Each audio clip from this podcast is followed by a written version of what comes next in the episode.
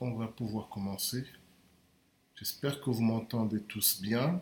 J'ai changé de, de, navigateur, donc euh, c'est pas le même que d'habitude.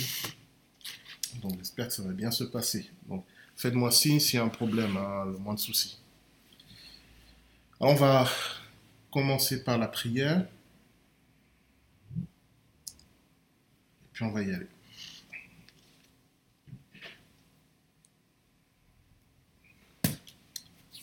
Nous prions. Père, je remets toutes choses entre tes mains pour que cette étude biblique soit aussi ton œuvre, qu'elle soit conduite selon ta volonté, que nos, nos, nos réflexions, nos discussions soient inspirées par le Saint-Esprit, afin que nous puissions être nourris de ta parole, que nous puissions nous édifier les uns les autres et que ce qui va être partagé ce soir te glorifie dans nos vies. Père, fais-nous grâce encore, ouvre nos intelligences, aide-nous à comprendre ce mystère de ta parole, aide-nous à le saisir pour mieux te connaître et pour mieux te servir. Nous te le demandons au nom de Jésus-Christ notre Seigneur. Amen. Voilà, bienvenue à tous. Euh, on va continuer euh, notre étude biblique sur l'évangile de Jean.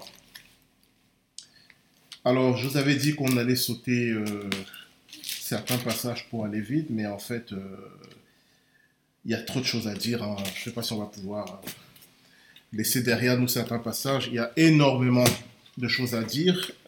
typiquement ce soir, on va être toujours dans le chapitre 2, mais la deuxième partie du chapitre 2 de l'évangile de Jean, c'est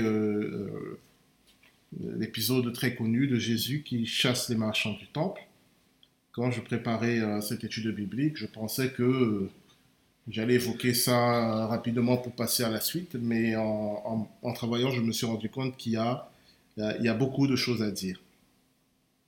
Alors j'aimerais faire aussi un point sur cette étude biblique parce qu'on a vu la dernière fois les noces de Cana et euh, vous avez été peut-être déconcerté par la, la, richesse des éléments qu'il y avait. Ça va être comme ça dans tout l'évangile de Jean. L'évangile de Jean est un évangile qui a été euh, construit et rédigé en vue de nous raconter la vie de Jésus, mais avec plusieurs niveaux de, lecture. C'est-à-dire, vous pouvez le lire tout simplement et vous en retirez déjà quelque chose. Hein, mais vous pouvez approfondir, vous allez encore découvrir des choses, vous pouvez encore aller même à un niveau 3, 4, 5, 6, 7, 8, où vous allez encore découvrir des choses. Alors, le but de cette étude biblique, dans la mesure de mes moyens, c'est de vous montrer toutes les couches de lecture possibles, celles que j'ai pu discerner. Il y en a peut-être qui m'ont échappé. Pour que vous aussi, après, vous puissiez relire avec ces informations. D'accord? Le but, c'est de, vous euh, de vous ouvrir des portes pour que vous alliez euh, approfondir, chercher ce qui, euh, ce qui peut-être vous a interpellé, vous a marqué, ça a peut-être ouvert une nouvelle compréhension en vous pour que vous alliez plus loin. Parce que si je devais euh, tout approfondir, il ne faudrait pas une, année, mais là on est parti, euh, sur deux ans, hein, je vous garantis. Il faudrait même 3-4 ans pour faire l'évangile de Jean. Donc, comme dans les noces de Cana, on a ouvert plusieurs portes de compréhension possibles. Euh, je vous inviterai, quand c'est comme ça, à relire avec ces nouvelles informations, à méditer avec ces nouvelles informations et en tirer d'autres choses. Et peut-être vous aussi, vous allez découvrir un nouveau euh, niveau de lecture qui m'avait échappé. Cette manière de faire qu'à Jean, on le retrouve beaucoup dans le livre de l'Apocalypse, par exemple, où euh, il y a, alors là c'est presque l'infini, les niveaux de lecture. On va avoir le même phénomène ce soir avec Jésus qui chasse les marchands du temps, parce que on va le lire, ça a l'air très simple, mais je vais vous montrer que, en fait, c'est très beau. Je ne vais pas dire compliqué, c'est magnifique. C'est comme un tableau où euh, il y a plein de choses à regarder, il y a plein de choses à voir. Alors, dans un premier temps, je vais vous donner la manière de voir la plus normale, la plus simple, la plus compréhensible, qui n'est pas fausse, mais je vais vous montrer en quoi elle a des limites. Et dans un second temps, je vais vous proposer d'autres euh, pistes de lecture de, cet épisode de Jésus qui chasse les marchands du temple. En partant toujours des questionnements, c'est-à-dire euh, une fois qu'on l'aura lu, j'essaierai de vous montrer les points qui posent problème dans la lecture, on va dire, classique. Parce que cette lecture classique laisse des zones d'ombre. Alors, on peut très bien vivre sa foi et sa relation avec Dieu avec ces zones d'ombre, hein, je ne dis pas. Mais on est dans une étude biblique. Et dans une étude biblique, quand il y a une zone d'ombre, on essaie, dans la mesure de nos moyens, bah, d'essayer d'y voir un peu plus clair. Et donc, c'est ce qu'on va faire encore ce soir avec euh, Jésus qui chasse les marchands du temple. Alors, et je le redis, euh, vos questions sont bienvenues. Hein. S'il y a un point euh, avec lequel vous n'êtes pas d'accord, un point que vous comprenez différemment ou un point que vous ne comprenez pas, n'hésitez pas à me le dire pour qu'on prenne le temps. Évitez juste de, euh, me couper quand je suis dans un développement parce qu'après je perds le fil et j'ai du mal à me retrouver. Qu'est-ce que je vais dire d'autre? Oui, donc vous savez, c'est enregistré, c'est en podcast, donc vous pourrez réécouter. Mais voilà, il euh, faut savoir que l'évangile de Jean, il a ceci de particulier qu'on a plusieurs couches de lecture et on ne peut pas faire autrement, sinon ça serait une étude biblique un peu superficielle. Et je suis aussi très enrhumé, donc euh, je parle un peu avec le nez, je vais tousser, je vais, euh, je vais faire tous, voilà, fermer les yeux si ça devient horrible. Mais voilà, je m'excuse par avance. Euh, j'ai pris froid en hiver, ce qui n'est pas très original. Alors, nous sommes dans l'évangile de Jean, au chapitre 2, euh, des versets 13 à 25. Je vais d'abord lire le passage simplement, et après je vais essayer de vous le restituer, et je vais essayer de pointer des choses qui ne vont pas. Et une fois qu'on aura fait cela, on va essayer de, voir comment... Euh, rend tout cela cohérent. Donc, Jean chapitre 2, à partir du verset 13. Je vérifie juste que j'ai bien lancé l'enregistrement, que souvent, euh, voilà, il est, bien, il est bien lancé. Alors, euh, je vais reprendre, comme j'avais fait la dernière fois, la version Martha, qui est une version en vieux François, en vieux français, mais qui est très intéressante parce qu'elle est très proche du texte littéral. C'est-à-dire, elle est très proche du texte original en grec. Donc, je lis. La Pâque des Juifs était proche et Jésus monta à Jérusalem. Il trouva dans le temple les vendeurs de bœufs, de brebis et de pigeons, et les changeurs assis. Ayant fait un fouet avec des cordes, il les chassa tous du temple, ainsi que les brebis et les bœufs. Il dispersa la monnaie des changeurs et renversa les tables. Il dit aux vendeurs de pigeons, ôtez cela d'ici. Ne faites pas de la maison de mon père une maison de trafic. Ses disciples se souvinrent qu'il est écrit, Le zèle de ta maison me dévore. Les Juifs, prenant la parole, lui dirent Quel miracle nous montres-tu pour agir de la sorte? Jésus leur répondit Détruisez ce temple, et en trois jours je le relèverai. Les Juifs dirent Il a fallu 46 ans pour bâtir ce temple, et toi, en trois jours, tu le relèveras Mais il parlait du temple de son corps. C'est pourquoi, lorsqu'il fut ressuscité, Lorsqu'il fut ressuscité des morts, ses disciples se souvinrent qu'il avait dit cela et ils crurent à l'écriture et à la parole que Jésus avait dite.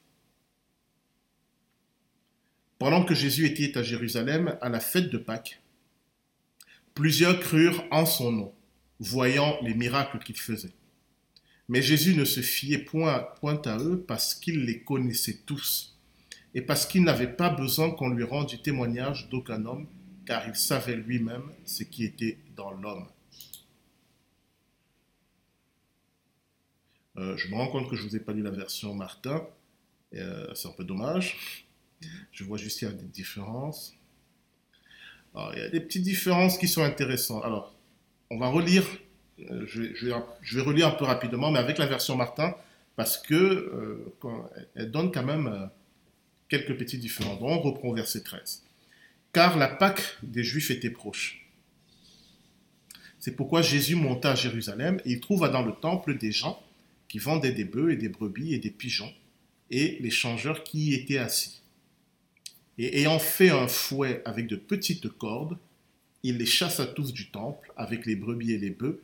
Il répandit la monnaie des changeurs et renversa les tables. Il dit à ceux qui vendaient des pigeons, ôtez ces choses d'ici et ne faites pas de la maison de mon père un lieu de marché. Alors ses, disciples se souvinrent qu'il était, écrit, le zèle de ta maison m'a rongé. Mais les Juifs, prenant la parole, lui dit, Quel miracle nous montres-tu pour entreprendre de faire de telles choses? Jésus répondit et leur dit, Abattez ce temple et en trois jours je le relèverai. Et les Juifs dirent, On a été quarante-six ans à bâtir ce temple, et tu le relèveras dans trois jours, mais il parlait du temple de son corps. C'est pourquoi, lorsqu'il fut ressuscité des morts, ses disciples se souvinrent qu'il leur avait dit cela, et ils crurent à l'écriture et non et à la parole que Jésus avait dite. Euh, oui, le reste, c'est à peu près la même chose. Donc voilà, c'est un épisode que euh, je suis sûr que la plupart d'entre vous connaissent, euh, l'ont déjà entendu, l'ont déjà lu, l'ont déjà vu dans les films. Quand on fait des films sur la vue de Jésus, c'est toujours un peu un passage un peu impressionnant. Jésus qui chasse les marchands du temple. A priori, on est dans un narratif normal. Il entre dans le temple, il trouve des marchands, ça le scandalise, il les chasse, et voilà, fin de l'histoire. Alors, premier problème, c'est que, si vous vous souvenez, on est au tout début du ministère de Jésus, puisque comme on avait vu euh, précédemment, euh, les noces de Cana, c'était juste après l'appel de ses premiers disciples, et l'appel de ses premiers disciples, c'était peu de temps après son baptême. Donc, cet événement, où Jésus chasse les marchands du temple, est au tout début de son ministère. Alors, le problème vient du fait que les autres évangiles, c'est-à-dire Matthieu, Marc et Luc, nous racontent aussi que Jésus a chassé les marchands du temple. Mais ils disent qu'il a chassé les marchands du temple à la fin de son ministère. Quand il revient à Jérusalem, avec sa grande entrée triomphale le, jour des rameaux, et il vient pour y mourir. Et c'est à cette occasion qu'il chasse les marchands du temple. Donc on commence à avoir un problème. Pourquoi Jean nous dit que cet événement a eu lieu au début et les autres évangélistes nous disent que ça a eu à la fin. Alors les, rationalistes ont trouvé cela comme argument pour dire que les évangiles étaient des histoires inventées. La preuve, Jean, euh, il raconte n'importe quoi. Il met euh, le, Jésus qui chasse les, les marchands du temple au tout début de son ministère, alors que les autres mettent à la fin ils ne savent pas de quoi ils parlent, ils ne se sont pas mis d'accord. Alors je vous propose de, prendre juste un passage, le plus important, celui de Matthieu au chapitre 21, les versets 12 à 17. On va le regarder rapidement, Matthieu chapitre 21, les versets 12 à 17. Je retrouve ma version Martin. Alors, je vais lire si vous y êtes. Matthieu 21, 12 à 17. Donc c'est juste après euh, les, rameaux. Hein. Et Jésus entra dans le temple de Dieu et chassa dehors tous ceux qui vendaient et qui achetaient dans le temple, et renversa les tables des changeurs et les sièges de ceux qui vendaient des pigeons. Et il leur dit, il est écrit, ma maison sera appelée une maison de prière, mais vous en avez fait une caverne de voleurs. Alors des aveugles et des boiteux vinrent en lui dans le temple et il les guérit. Mais quand les principaux sacrificateurs et les scribes eurent vu les merveilles qu'il avait faites et les enfants criant dans le temple et disant Hosanna au fils de David, ils en furent indignés et lui dirent Entends-tu ce que, ce que ceux-ci disent? Et Jésus leur dit Oui, mais n'avez-vous jamais lu ces paroles? Tu as mis le comble à ta louange par la bouche des enfants et de ceux qui têtent, ceux qui sont à la mamelle. Et les ayant laissés, il sortit de la ville pour s'en aller à Béthanie et il y passa la nuit. Alors, cela semble être le même événement, mais il y a des petites différences. Et c'est ces petites différences qui vont nous permettre de comprendre qu'il ne s'agit pas du même événement. Donc déjà, la différence qui est flagrante, c'est qu'on a la fin du ministère de, Jésus dans l'évangile de Matthieu et on a au début du ministère de Jésus dans l'évangile de Jean. Mais il y en a d'autres. L'autre, c'est que la réaction des scribes et des pharisiens n'est pas du tout la même après que Jésus ait chassé les marchands du temple. Dans l'évangile de Matthieu, ils ne sont pas indignés. Si vous remarquez, on peut reprendre le texte, euh, Jean 2. Quand Jésus a fini, qu'est-ce qu'ils lui disent au verset 20 euh, Au verset 18. Ils disent, Quel miracle nous montres-tu pour entreprendre de faire de telles choses? Voilà la question qu'il lui pose après qu'il ait apparemment chassé les marchands du temple. Il lui demande, Quel miracle nous montres-tu? Pour entreprendre de faire de telles choses. Dans l'évangile de Matthieu, ils sont indignés, ils sont choqués par l'événement, ce qui est une réaction un peu plus normale si Jésus chasse les marchands du temple. On va revenir hein, sur le phénomène des marchands du temple. Hein. J'essaie d'abord de vous montrer les différences. Dans l'évangile de Matthieu, leur réaction est beaucoup plus normale. Il s'est passé quelque chose de scandaleux. Et en plus, quand Jésus a fait ça, les enfants l'acclament.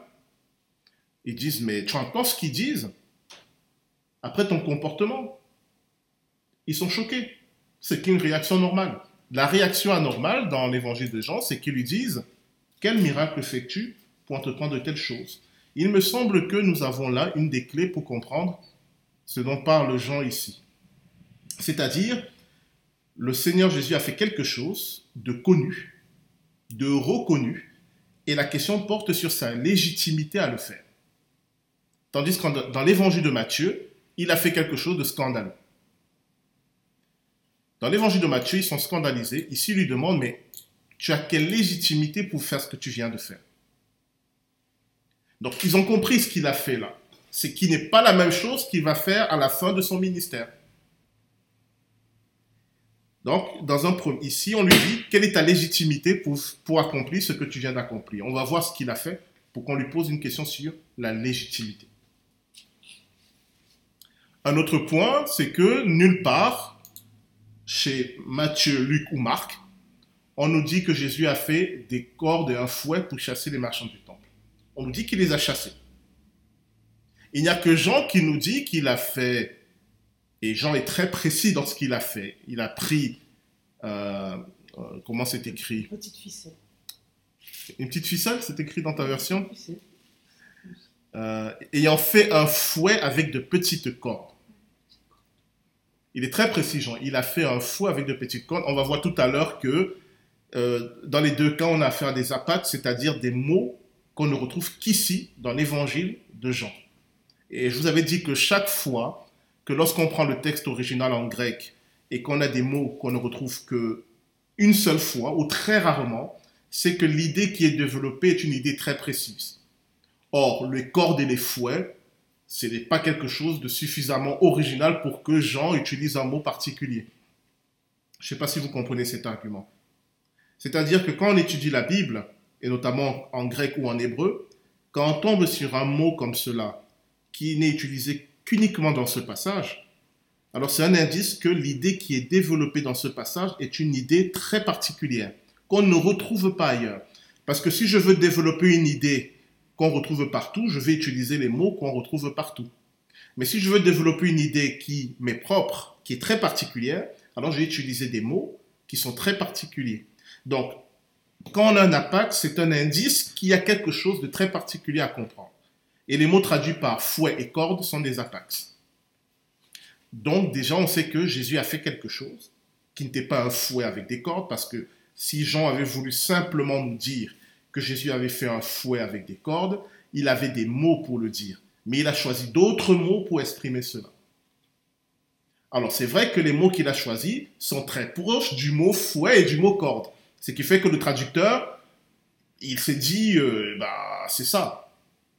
Mais en réalité, par exemple, le mot qui a été traduit par fouet, j'ai cherché dans le dictionnaire de grec classique, il n'existe pas. C'est-à-dire que dans le dictionnaire de grec classique, chaque fois qu'il y a ce mot, on nous renvoie aux évangiles.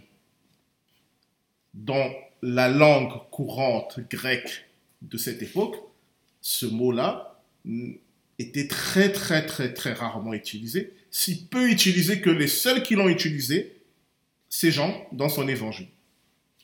Donc, ce que Jésus a fait, ce n'était pas simplement une corde, de, un fouet de corde, mais quelque chose de tellement particulier que bah, ça a interpellé tout le monde. On lui a posé la question, quelle est ta légitimité pour faire ce que tu as fait?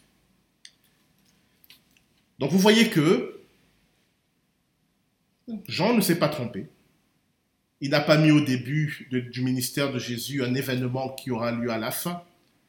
Il a simplement raconté un événement que les autres évangélistes n'ont pas raconté, mais que lui trouvait important.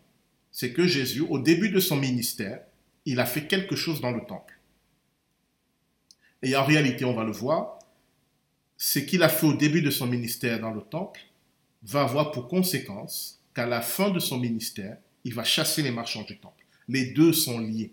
Et c'est pour cela, par exemple, que Matthieu, Marc et Luc ne racontent pas la première chose, mais se contentent de raconter le fait qu'il ait chassé les marchands du temple. Jean, il a voulu nous montrer d'où venait cet acte que Jésus va accomplir à la fin de son ministère, quelle était la source? Et c'est ça qu'il décrit dans ce passage. Là, je vous donne le cadre général, ne vous inquiétez pas, on va entrer dans les détails. Mais voilà déjà la première chose qui fait que, euh, chez Jean en tout cas, ce moment où Jésus chasse les marchands du temple n'est pas celui que vous lisez dans les autres évangiles. Mais alors pas du tout. On va voir pourquoi. Euh, je vous pointe encore des petits, euh, des petits phénomènes qui sont intéressants. Quand nous prenons ce passage toujours chez Jean, on a commencé à lire au verset 13, mais en réalité, il fallait commencer à lire au verset 12. Nous sommes dans la suite des noces de Cana. Les noces de Cana se terminent dans Jean chapitre 2 verset 11. Il est écrit Tel fut à Cana en Galilée le premier des miracles que fit Jésus. Il manifesta sa gloire et ses disciples crurent en lui. Au verset 12, qu'est-ce qui est écrit Après cela, il descendit à Capernaum avec sa mère, ses frères et ses disciples et ils n'y demeurèrent que peu de jours. Et au verset 13, la Pâque des Juifs était proche et Jésus monta à Jérusalem. Maintenant, je vais me poser quelques questions. Où sont la mère et les frères de Jésus?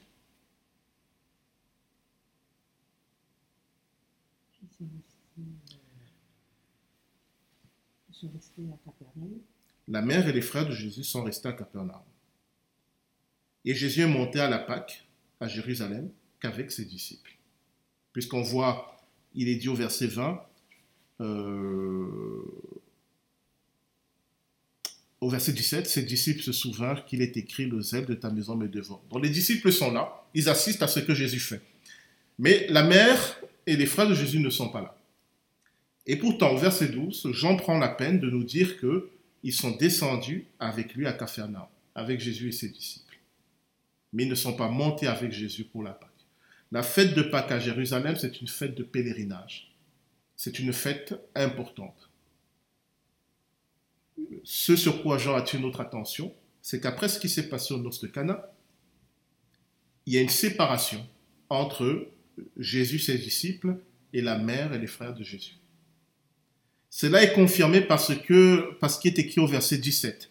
Ses disciples se souvinrent qu'il est écrit le zèle de ta maison me dévore. Et ça, c'est un passage de l'Ancien Testament. On va aller regarder.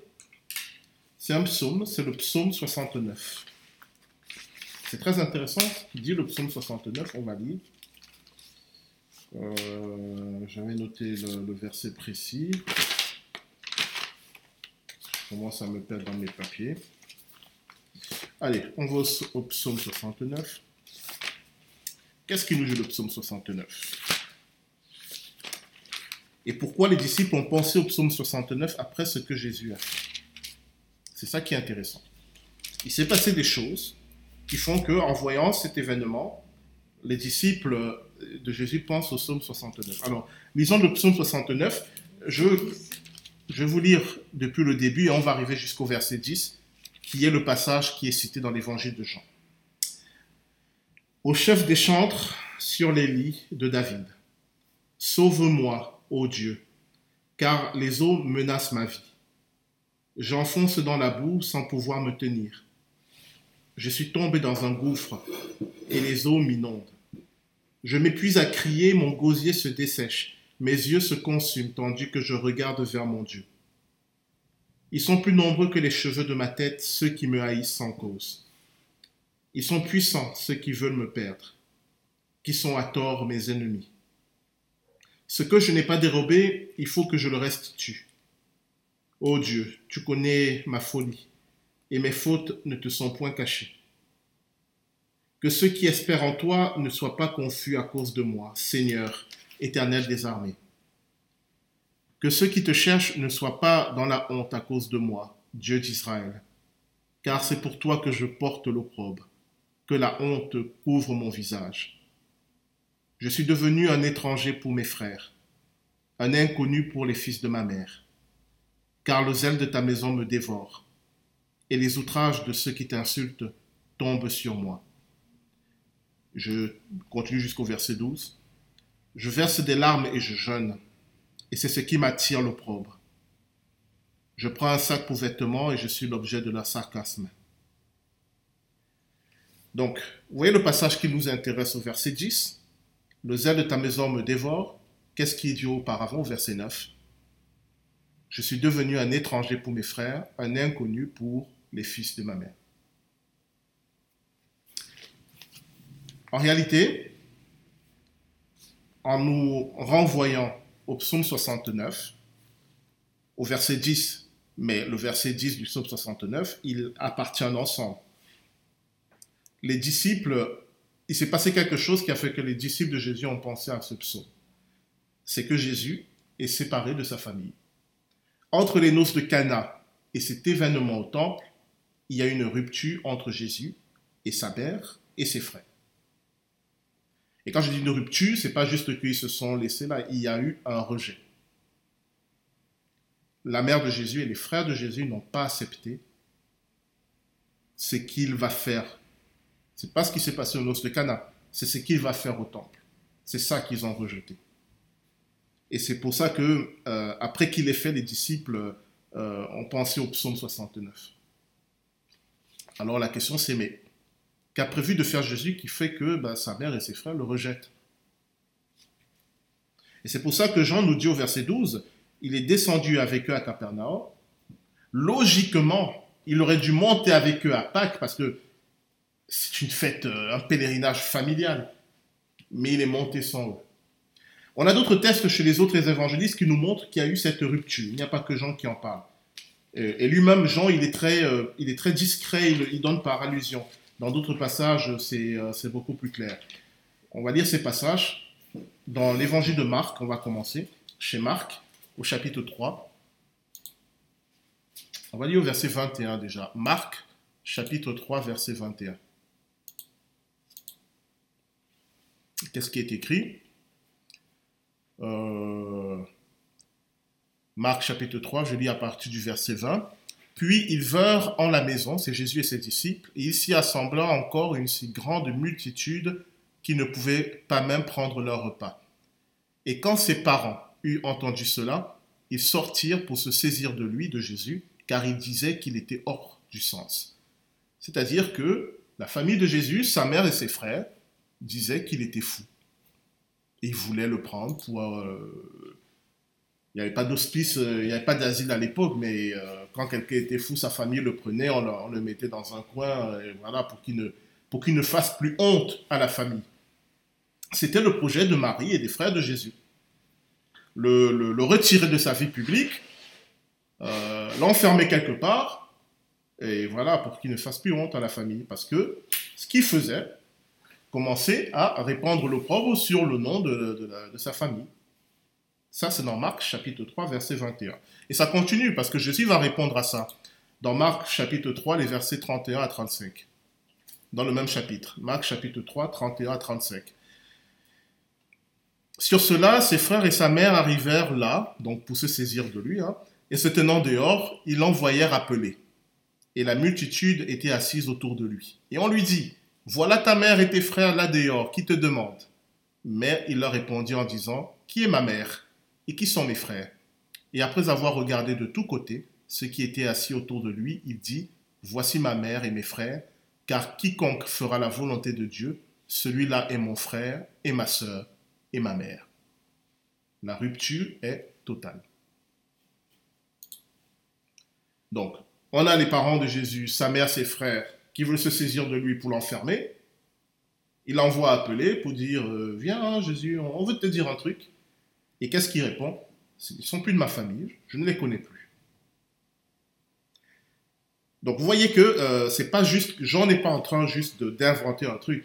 Il s'est vraiment passé une rupture profonde dans la famille de Jésus. Alors pour la bonne nouvelle, c'est que euh, après la mort de Jésus, sa mère et ses frères vont se convertir, puisque au moment de la Pentecôte, la mère et les frères de Jésus sont avec les disciples. Et Jacques, le, frère de Jésus, donc le fils biologique de Joseph, va être un des piliers de l'église de Jérusalem. On le voit dans le livre des Actes. Mais ça, c'est venu plus tard. Pendant le ministère de Jésus, ils étaient opposés à Jésus. Et Jean nous dit que c'est euh, la raison pour laquelle, une des raisons peut-être, c'est ce que Jésus va faire là au temple. Alors on peut déjà dire que chasser des marchands du temple, c'est grave. Oui, c'est un peu scandaleux. Mais si ce n'était que ça, Jésus va faire quelque chose qui va faire que sa famille va prendre vraiment ses distances même en mode il est fou ou même en mode on ne le connaît pas. D'accord? Et c'est pour ça que au verset 17, les disciples se sont souvenus du psaume 69. Alors, je vais faire un lien avec ce qu'on avait vu la dernière fois. Qu'est-ce qu'on avait vu qui s'était passé aux noces de Cana? On avait dit qu'aux noces de Cana, Jésus a accepté de sauver l'humanité.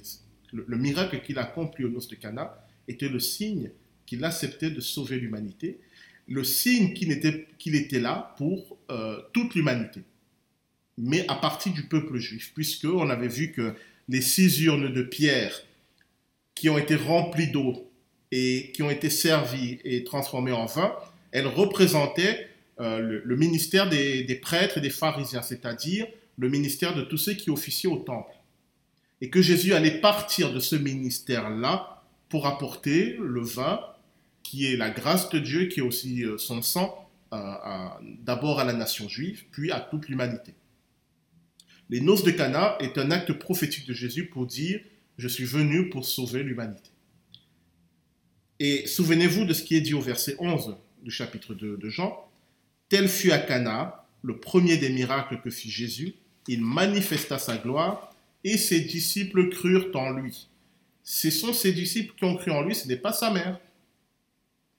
De une, parce qu'elle n'a pas vu le miracle. Hein. vous vous souvenez, les seuls qui ont compris qu'il y a eu un miracle, ce sont les disciples de Jésus, puisque c'est eux qui ont servi l'eau transformée en vin. Ils puisaient de l'eau dans les urnes, mais quand ils apportaient et qu'on versait, c'était du vin. Donc, c'était les seuls qui savaient qu'ils avaient puisé de l'eau et qu'ils avaient versé du vin. Pour tous les autres, c'était juste du vin qui était apporté par les disciples de Jésus. Et je vous rappelle la différence qu'on a vue entre le miracle et le signe. C'est aussi de, cette manière que se conclut cet épisode.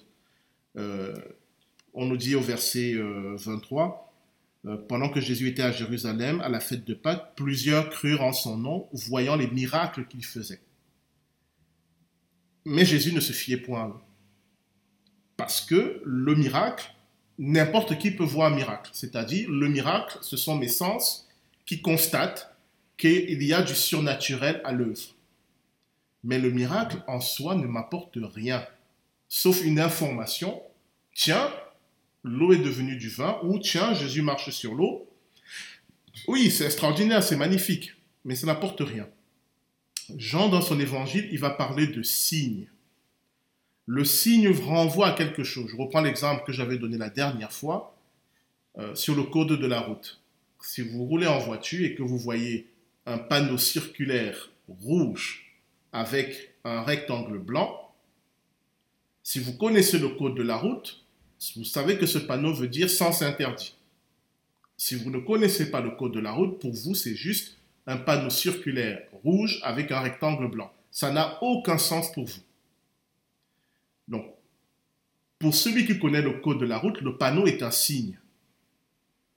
Et pour celui qui ne connaît pas le code de la route, le panneau est juste un panneau. De la même manière, pour celui qui connaît Dieu, le miracle est un signe. Mais pour celui qui ne connaît pas Dieu, le miracle ne sert à rien.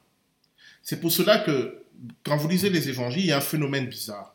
Malgré tous les miracles que Jésus a faits, très peu, au final, ont cru en lui. Pourquoi? Parce qu'ils n'ont pas compris le signe. Donc ne croyez jamais que quelqu'un va se convertir parce qu'il a vu un miracle. C'est faux. C'est pas ça. ce qui convertit les gens, c'est l'action de Dieu dans le cœur. D'ailleurs, la plupart d'entre vous n'ont presque n'ont pas vu de miracle et croient en Dieu. Il y a beaucoup de gens qui ont vu des miracles et qui ne croient pas en Dieu. Parce que pour eux, ce n'est pas un signe. Ça ne leur renvoie à rien. Ils n'ont pas le code de la route de Dieu. Donc, ils voient juste du surnaturel. Et parfois, ils attribuent ce surnaturel à des divinités, à des puissances, à eux-mêmes, ou simplement au hasard, ou à la science, tout ce que vous voulez, mais pas à Dieu. Donc, c'est pour cela que j'ouvre une, une, petite parenthèse, pour ceux qui veulent faire de l'évangélisation. Vous ne pouvez pas commencer l'évangélisation par un miracle. Ça, ça ne va rien apporter. L'évangélisation commence par donner le code de la route, c'est-à-dire l'évangile. Jésus mort sur la croix pour nos péchés. Dieu nous a tellement aimés qu'il a donné son Fils pour que nous ne subissions pas les conséquences de nos péchés. L'évangélisation est d'abord une information que l'on donne. une fois qu'on a reçu l'information, le miracle peut devenir un signe. Et c'est pour cela, souvent, si vous lisez les évangiles et même les livres des actes, vous verrez que Jésus et les apôtres, ils faisaient souvent des miracles après l'enseignement. Rarement avant. Quand il faisait des miracles avant, c'est quand il y avait une urgence. Il y avait quelqu'un qui venait, sauve-moi, aie pitié de moi. Et en général, c'était des gens qui avaient déjà la foi. Mais dans l'ordre des choses, ils enseignaient, ils annonçaient la parole, ils proclamaient. Et pour confirmer la parole qui avait été proclamée, ils faisaient le miracle. Mais pour, ceux qui avaient entendu la parole, le miracle était devenu un signe. Donc, il ne faut jamais se tromper d'ordre. Si un jour vous voulez que Dieu vous utilise pour évangéliser, ne demandez pas à Dieu la capacité de faire des miracles. Ça ne sert à rien. Demandez-lui d'abord la capacité d'annoncer avec assurance l'évangile. Après, vous voulez faire des miracles, tout ça, si Dieu le veut. Mais vous voyez, euh, c'est un fil conducteur qu'on va retrouver dans tout l'évangile de Jean. Jésus va faire des miracles, mais ces miracles seront très peu compris parce que les personnes qui voient le miracle n'ont pas le code de la route, et n'ont pas la, comprennent pas le signe. Or, ce qui compte, c'est le signe. Donc, les noces de Cana, les disciples de Jésus ont vu le miracle, ils ont compris le signe, donc ils ont compris que Jésus était le sauveur de l'humanité, ça ils l'ont vraiment saisi. Par contre, la famille de Jésus descend avec lui à Capernaum, il se passe quelque chose à Capernaum. Moi, je suppose que Jésus leur a annoncé ce qu'il allait faire au temple à Jérusalem. Et là, il y a une rupture, il y a eu un rejet. Confirmé chez Marc et, euh, plus tard aussi euh, chez Jean. Parce que dans Jean, euh, chapitre, chapitre, chapitre 7, les versets 2 à 5, on a aussi quelque chose comme cela. Je vous le lire rapidement. Jean chapitre 7. Or, la fête des Juifs appelée les tabernacles était proche, et ses frères lui dirent, pars d'ici et va en Judée afin que tes disciples aussi contemplent les œuvres que tu fais, car on ne fait rien en secret lorsqu'on cherche de se porter franchement. Si tu fais ces choses-ci, montre-toi toi-même au monde, car ses frères même ne croyaient point en lui. Alors, ce que ses frères disent ici, c'est assez vache. Ils lui disent en gros, si tu es vraiment qui tu prétends, mais fais-le publiquement devant tout le monde. Va devant le temple, accomplis des miracles, proclame que tu es le roi des Juifs, etc., etc., pour que finalement tout le monde soit convaincu. Pourquoi c'est vache? Parce que déjà, ils ne croyaient pas en lui, donc en fait, ils lui disent, euh, ils lui redisent, va-t'en, en gros, hein, va, va te faire voir. Mais c'est aussi méchant parce que la probabilité pour qu'après, si Jésus fait ce qu'il dit, la probabilité pour que cela déclenche des émeutes et des incidents, elle est assez élevée. Et c'est la raison pour laquelle Jésus ne va pas les écouter et on nous dit dans la suite qu'il va aller en secret. Parce qu'il n'est pas fou, parce qu'il sait que s'il va proclamer publiquement qu'il est le roi des Juifs, c'est la guerre, c'est la guerre civile et la guerre contre les Romains. Donc, non pas que ses frères veulent la guerre civile et la guerre contre les Romains, mais ça montre qu'ils n'y croient pas du tout. Ils lui disent en gros, si tu es vraiment qui tu prétends, pourquoi tu euh, ne vas pas publiquement revendiquer euh, le trône? Pourquoi tu, tu vas à droite, à gauche, va à Jérusalem, confronte-toi au Sanhédrin? Et voilà. D'ailleurs, leur conseil, il n'est pas si faux que ça, parce que c'est ce que Jésus aurait dû faire. Parce qu'il était de coutume que lorsque quelqu'un prétendait être le Messie, cette personne devait rencontrer le Sanhédrin dans le tribunal suprême juif. Le Sanhédrin allait lui poser des questions, lui proposer des énigmes, euh, différentes épreuves. Et si le candidat répondait bien à toutes les questions, euh, résolvait les énigmes et euh, passait toutes les épreuves, alors le Sanhédrin, officiellement, le reconnaîtrait comme étant le Messie. Sauf que Jésus n'a jamais fait cela, pour une bonne raison, et c'est en lien avec le test qu'on va lire, Jésus ne reconnaît pas l'autorité du Sanhédrin. Donc il n'est jamais venu pour dire euh, faites-moi passer l'épreuve. En gros, ce qu'il va faire, c'est qu'il va leur dire en fait, vous êtes qui pour penser pouvoir me juger Et ils vont très mal le prendre. Vous comprenez pourquoi maintenant, quand ils vont le juger, ils vont être euh, particulièrement cruels, parce qu'en réalité, ils n'avaient pas besoin de demander la crucifixion. La crucifixion, c'est vraiment qu'ils lui, en, ils, lui en voulaient. Ils voulaient l'humilier publiquement, euh, détruire son ministère, détruire son héritage, parce que s'il avait simplement été euh, décapité ou même pendu, ça restait une mort honorable. Mais la crucifixion, c'est l'humiliation totale. Mais c'est vraiment, on est, euh, on est exposé, on est à moitié nu, on nous crache dessus. Et en plus, si tu dis être le Fils de Dieu, comment Dieu peut laisser son enfant subir une telle chose publiquement? Donc, le but du Sanhédrin, c'était de démontrer par la crucifixion que Jésus n'était rien. Et il pensait y être arrivé. Mais 2000 ans plus tard, il est, euh, il est toujours connu, il est toujours, euh, les nations invoquent toujours son nom. Donc, le fait qu'ils aient dit à Pilate crucifie-le, c'est qu'il euh, lui en voulait particulièrement. Et il lui en voulait parce que Jésus a, s'est opposé à leur autorité. Il a dit, vous n'avez aucune légitimité. C'est marrant parce que c'est la question qu'ils vont lui poser. Quelle est ta légitimité pour faire ce que tu viens de faire? Est-ce que ça va Est-ce qu'il y a des questions? Ça, c'était pour vous brosser un peu de contexte. Maintenant, on va entrer dans un autre contexte, mais de manière plus proche du texte. Est-ce que vous avez des questions, des remarques jusqu'ici? Où ça va?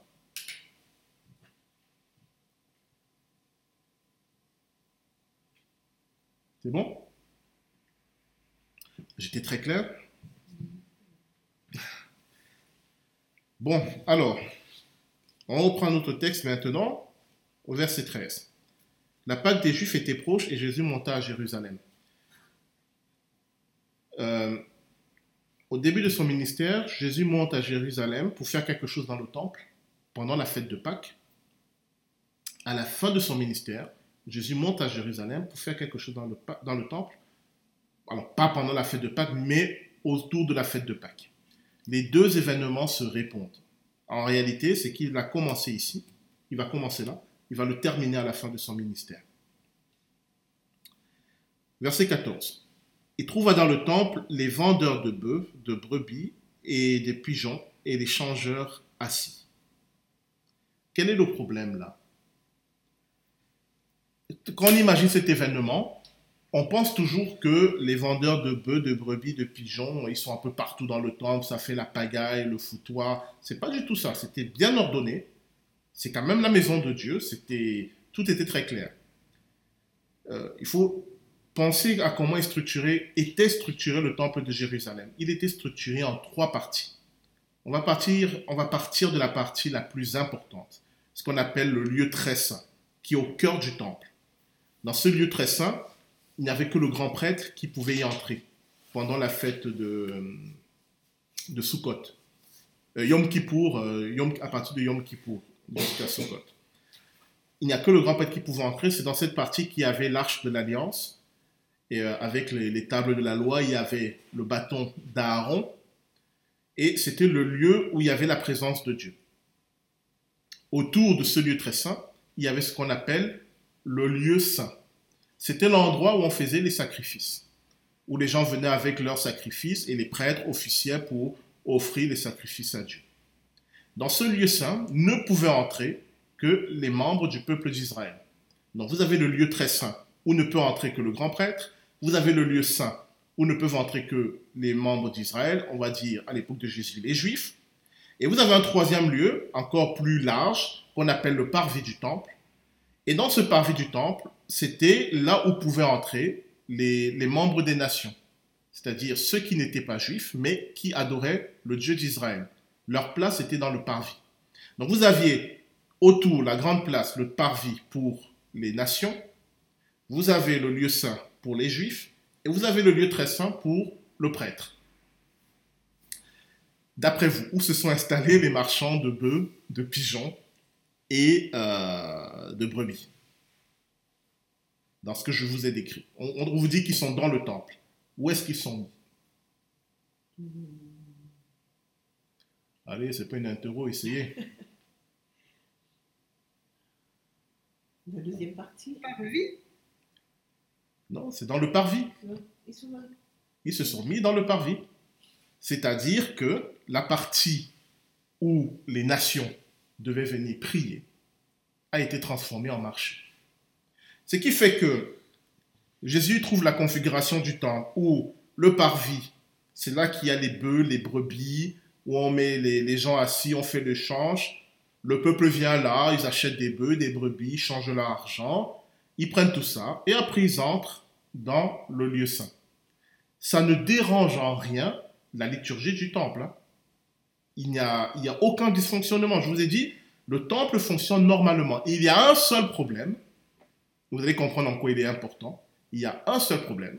C'est que les gens des nations ne peuvent plus venir prier Dieu en paix. C'est le problème. Et ce n'est pas un petit problème. C'est un grand problème parce que dans le temple de Dieu, il y avait normalement la place pour toute l'humanité. Alors, on va lire ça parce que c'est très important.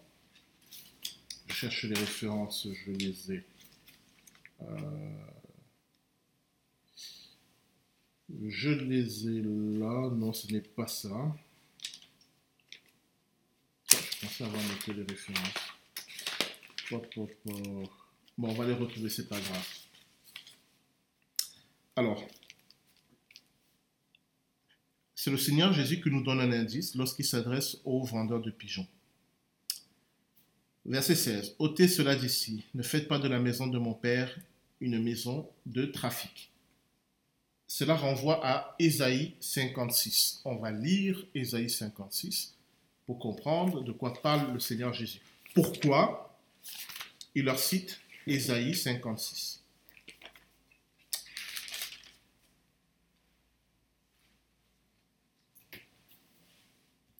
Alors. Donc, Ésaïe 56. Ainsi parle l'Éternel. Est-ce qu'il est long? Est-ce que je peux le lire en entier? Euh,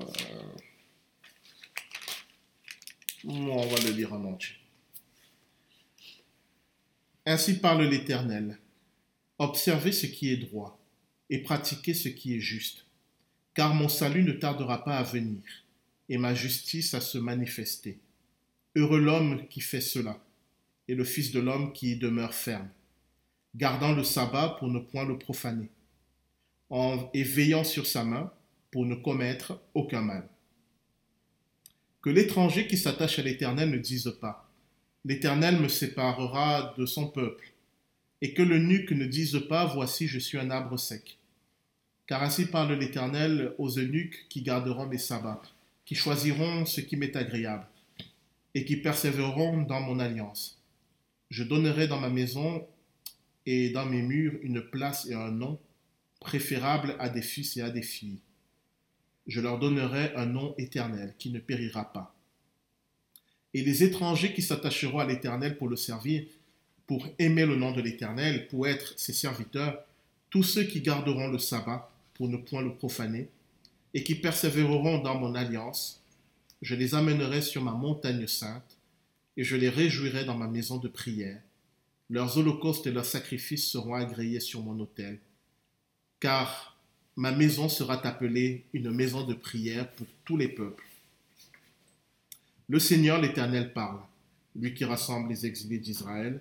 Je réunirai d'autres peuples à lui, aux siens déjà rassemblés. Vous toutes, bêtes des champs, venez pour manger. vous toutes bêtes de la forêt. Il continue, ces gardiens sont tous aveugles, sans intelligence.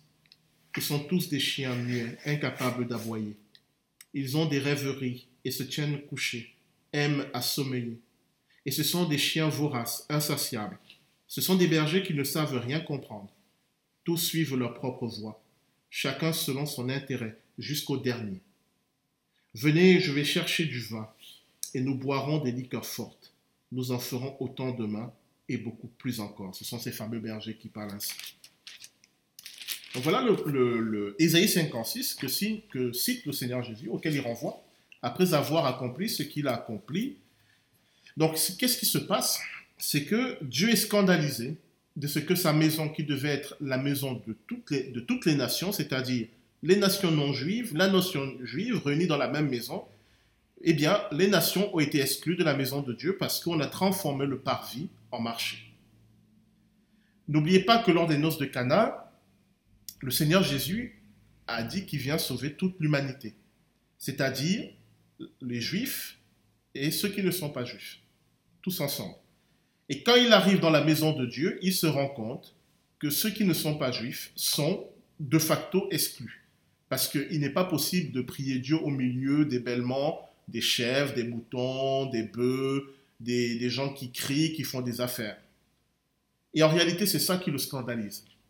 Et c'est ça qui le choque. Il va poser un acte et à la fin de son ministère, il reviendra au temple, il trouvera que rien n'a changé et c'est à ce moment-là qu'il va prononcer la destruction du temple. Pourquoi? Parce que le temple avait pour but de rassembler l'humanité tout entière dans un même culte à Dieu.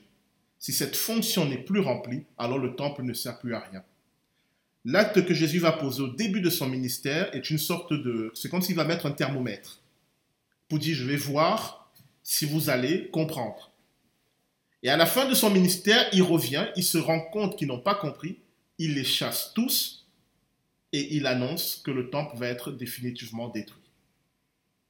Pourquoi? Parce qu'on n'a pas laissé la place aux nations. Et ça, c'est très important. Donc, revenons en Jean chapitre 2, versets 13 euh, et 14. Donc, pendant la fête de Pâques, Jésus monte à Jérusalem, il trouve dans le temple, et donc c'est le parvis, il trouve les vendeurs de bœufs, de brebis, des pigeons et les changeurs assis. Alors, pourquoi ils sont là aussi? Il faut comprendre, et euh, si Dieu le veut, peut-être un jour on va parler de mammon. Ça vient toujours de quelque chose de très, pratique, de très logique.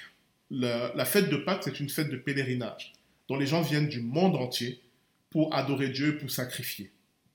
Il s'est trouvé que c'est très compliqué de quitter euh, la France quand on est juif avec son mouton, sa chèvre et son bœuf, de les amener jusqu'à Jérusalem pour les offrir en sacrifice. Qu'est-ce qui est plus pratique? C'est d'arriver sur place et de les acheter. Premier point. Deuxième point, l'argent qui avait cours dans l'Empire romain avait dessus l'effigie de César. Or, il y a un des commandements qui dit qu'il est interdit de faire une représentation, une quelconque représentation des choses qui sont en haut sur la terre, etc. En plus, César se proclamait Dieu.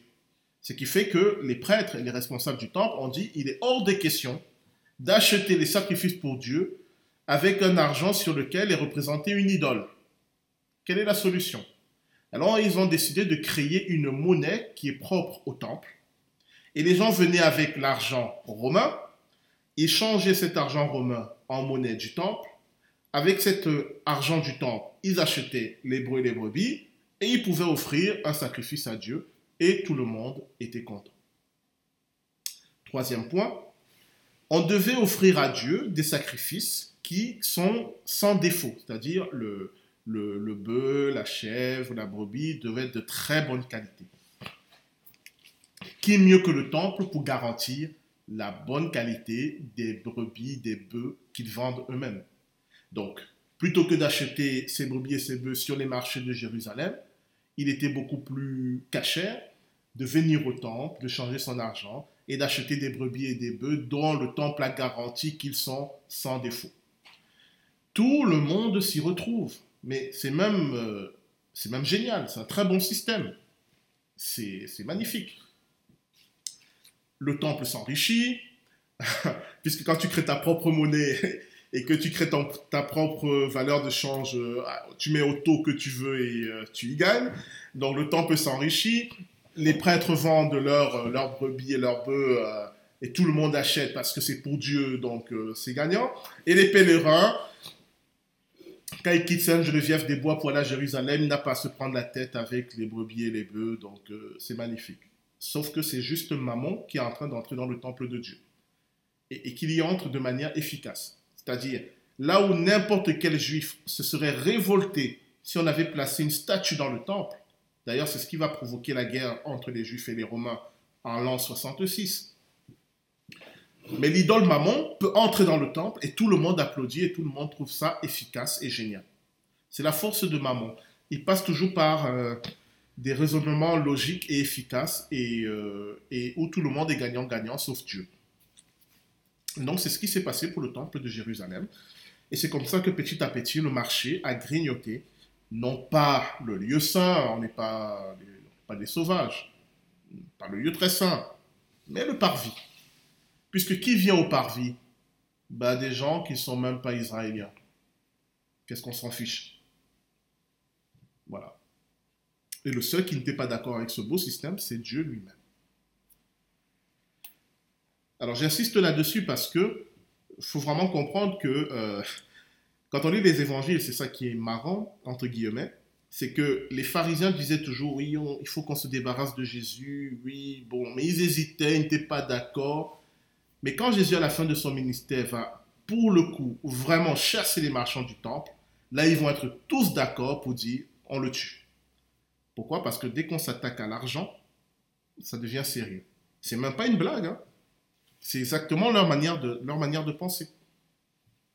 Bien sûr qu'ils voulaient tuer Jésus avant, mais ils hésitaient, ils essayaient de gagner, de faire que Jésus vienne dans leur camp. Certains essayaient de le manipuler, euh, les enjeux politiques habituels.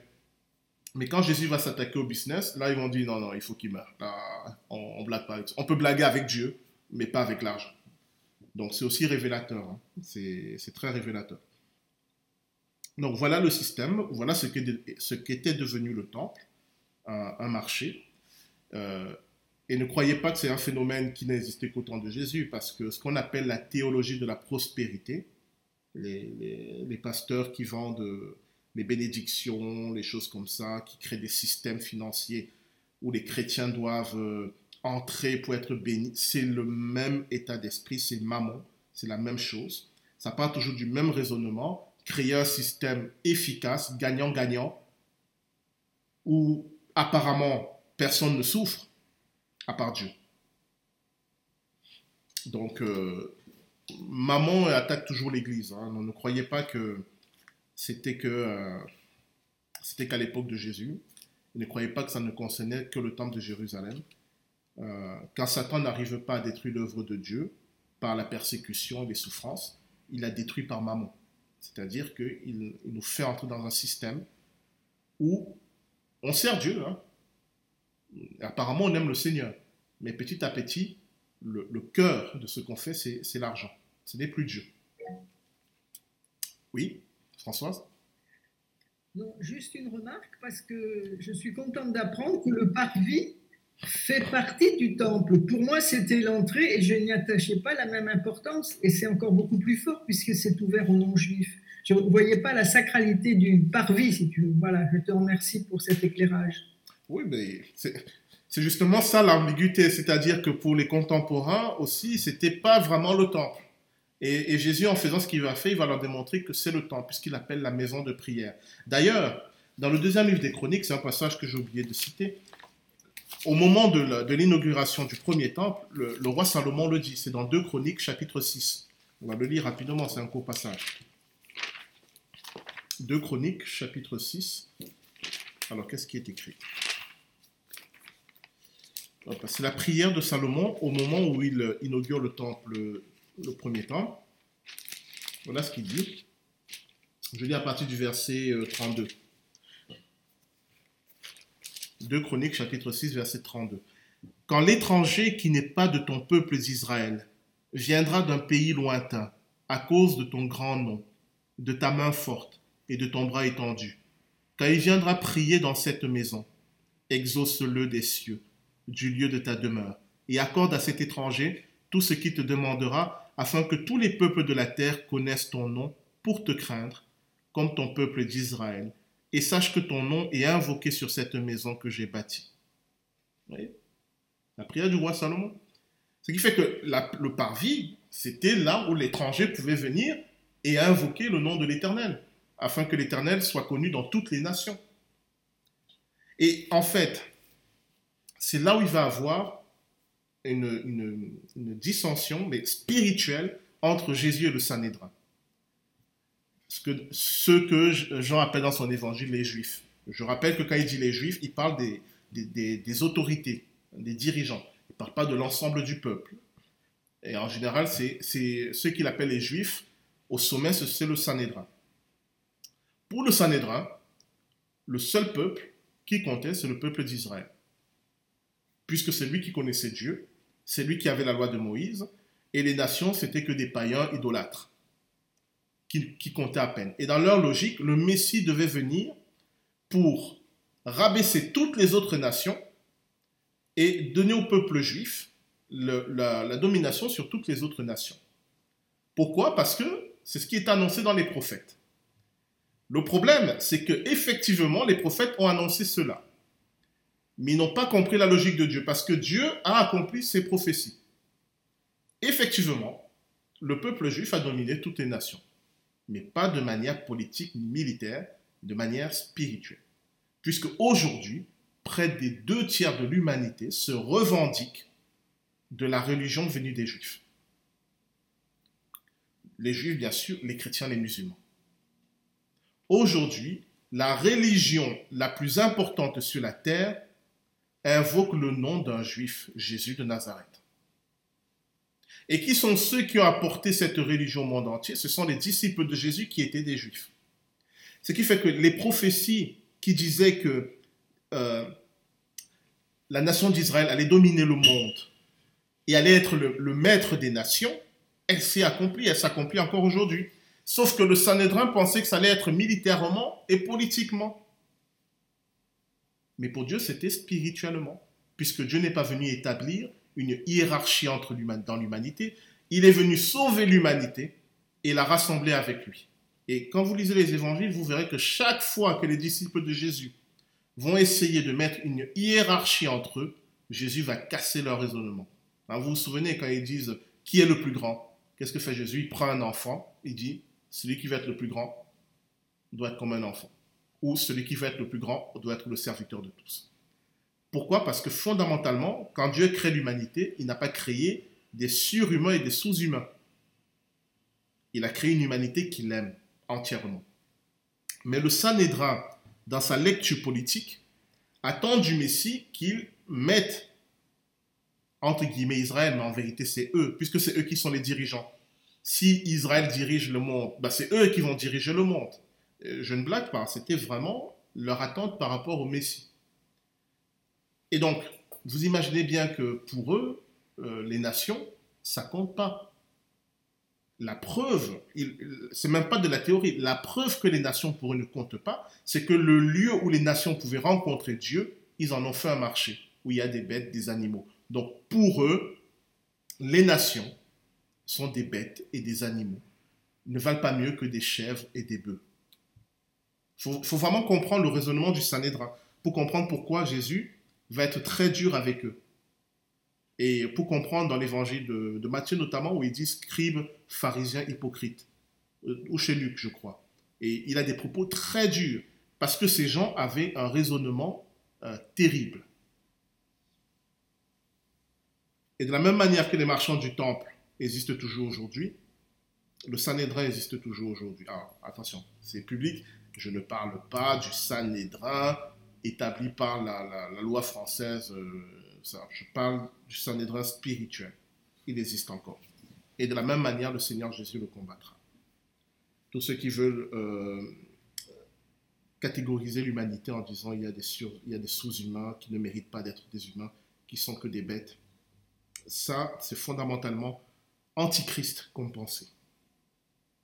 Mais c'est ça la pensée du Sanhédrin euh, auquel Jésus a été confronté. hein.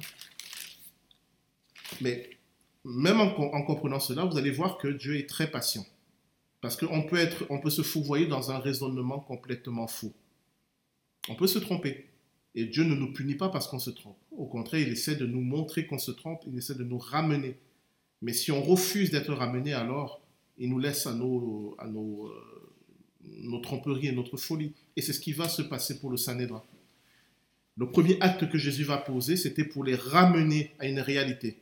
Et quand il reviendra à la fin de son ministère, il verra qu'ils n'ont pas compris. Et c'est à ce moment-là qu'il va dire, ben, le temple, c'est fini. Il annonce déjà ici, d'ailleurs.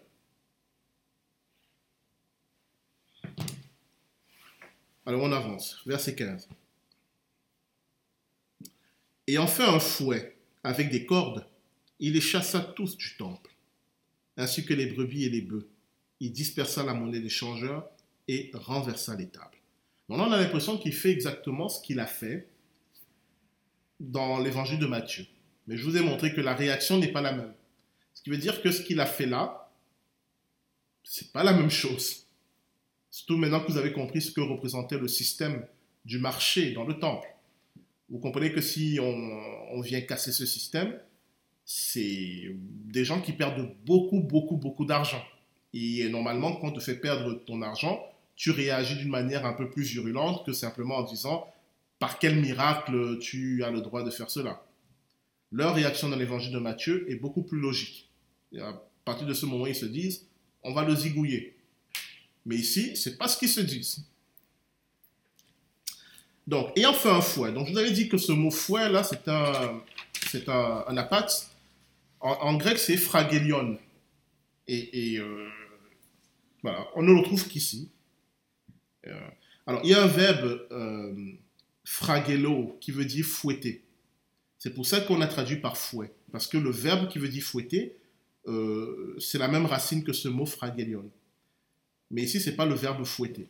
C'est un mot qu'on a traduit par fouet, mais dont la traduction la plus juste serait un, faisceau. Je ne sais pas si vous voyez ce qu'est un faisceau.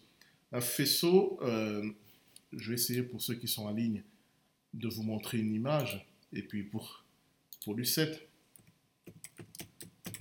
Allez, un faisceau, et notamment un faisceau de lecteur. Je vais vous montrer l'image, et puis je vais essayer de partager l'image.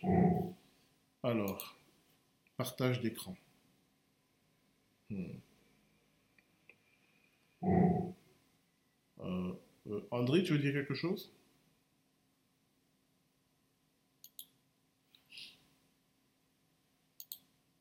Alors, faisceau de lecteur. Voilà. Je ne sais pas si vous voyez.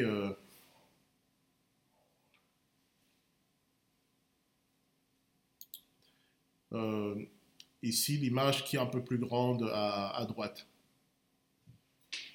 C'est ça, celle-là. Ça, c'est un faisceau de lecteurs romains, c'est-à-dire quand les, magistrats romains se déplaçaient, les consuls par exemple, il y avait des hommes qui portaient ça, ce qu'on appelle un faisceau, avec au milieu une hache.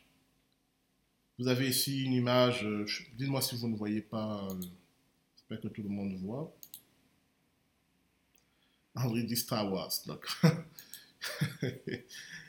Euh, ici, vous avez une image d'un lecteur qui porte un faisceau.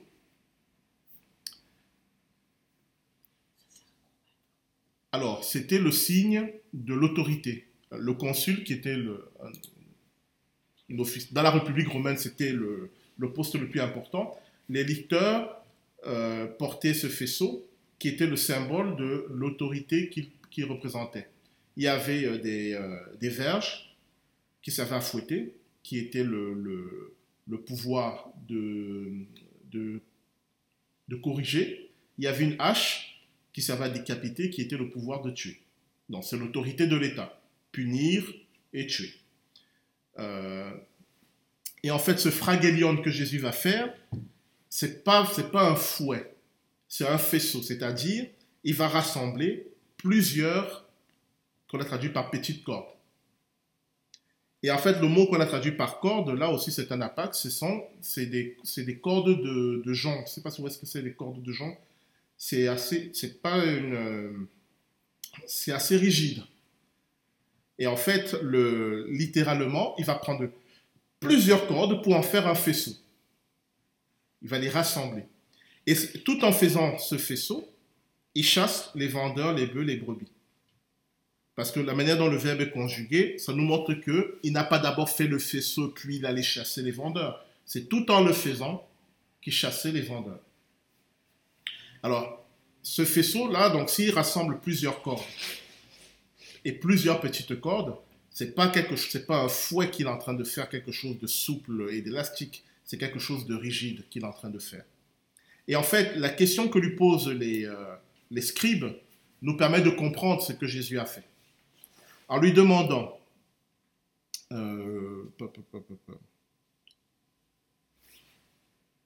au verset 18, les Juifs prenant la parole lui dirent, Quel miracle nous montres-tu pour agir de la sorte? Je vous ai dit que c'est qu'il a accompli quelque chose qui était connu et qui était reconnu, mais on lui posait la question sur sa légitimité à le faire. Alors je vais, je vais terminer le partage d'écran, excusez-moi.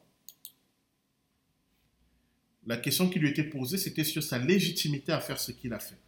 Donc, qu'est-ce que Jésus a pu faire avec ce faisceau dans le parvis, mais qui était connu de tous On lui demande, de quel droit le fais-tu En fait, ce qu'il a fait, ça a une double, une double portée symbolique. Il n'a pas fait un fouet, il n'a pas fouetté les gens pour qu'ils partent. Il a d'abord fait un faisceau. Pour les, les païens qui sont sur le parvis, qui sont là sur le parvis, quand Jésus fait un faisceau de cordes, ça leur renvoie à quoi? Mais ça leur renvoie au faisceau du licteur romain. Ça veut dire quoi? Ça veut dire que Jésus, en faisant ce faisceau du licteur romain, il revendique ce qu'on appelle l'impérium, parce que le, licteur romain, quand il porte le faisceau, c'est le symbole de l'impérium, c'est-à-dire le droit, je vais noter ça littéralement, le droit de Oh, je vais noter le terme parce que je trouvais ça magnifique.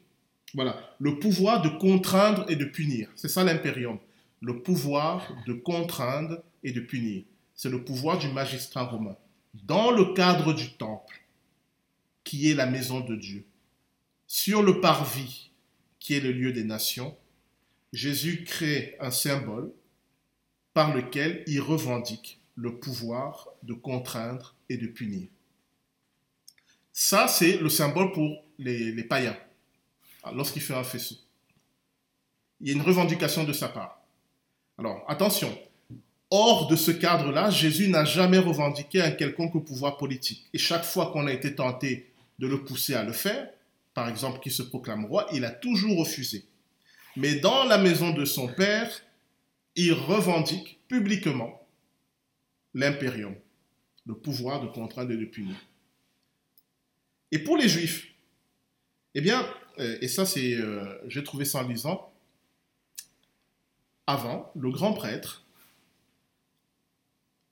prenait ce qu'on appelle le, une sorte, euh, on dirait aujourd'hui un maître étalon, c'est-à-dire c'est une sorte de, de, bâton qui constitue le, la mesure étalon. Par exemple, si, si on veut définir qu'est-ce qu'un mètre, Comment on a trouvé qu'un mètre devait faire un mètre Mais Parce qu'on a ce qu'on appelle un étalon, qui est la base, la base de la mesure de un mètre. Et à partir de cette mesure étalon, on va déterminer les autres mesures. On sait qu'au temple de Jérusalem, ils avaient une mesure ainsi qu'on appelait la, coudée du temple. C'était une sorte de bâton qui était la norme de toutes les mesures. Et le grand prêtre, en tant que gardien du temple, il y avait une cérémonie au cours de laquelle il prenait ce bâton et il parcourait tout le temple pour euh, revendiquer, mesurer le temple comme propriété de Dieu. C'était la fonction du grand prêtre.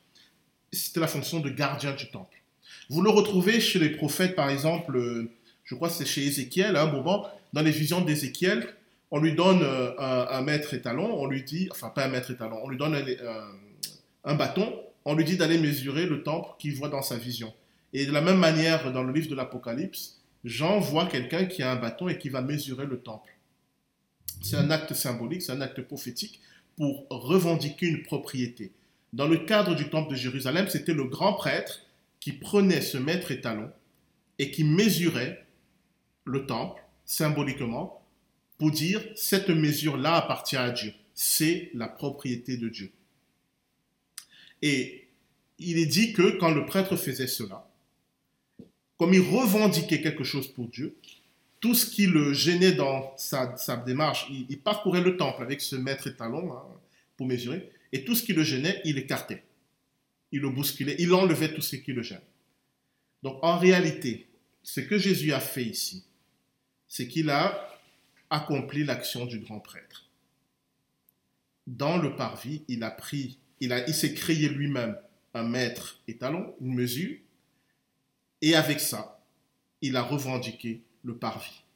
Et tout ce qui le gênait dans la mesure du parvis, il a renversé, il a bousculé. Et c'est pour ça que la réaction des gens n'est pas une réaction en disant ils chassent les marchands du temple. Ce qui est la réaction qu'ils auront qu'on voit à la fin de l'évangile de, de Matthieu. Leur réaction, c'est de dire mais qu'est-ce qui te donne la légitimité d'agir comme un lecteur romain ou comme le grand prêtre?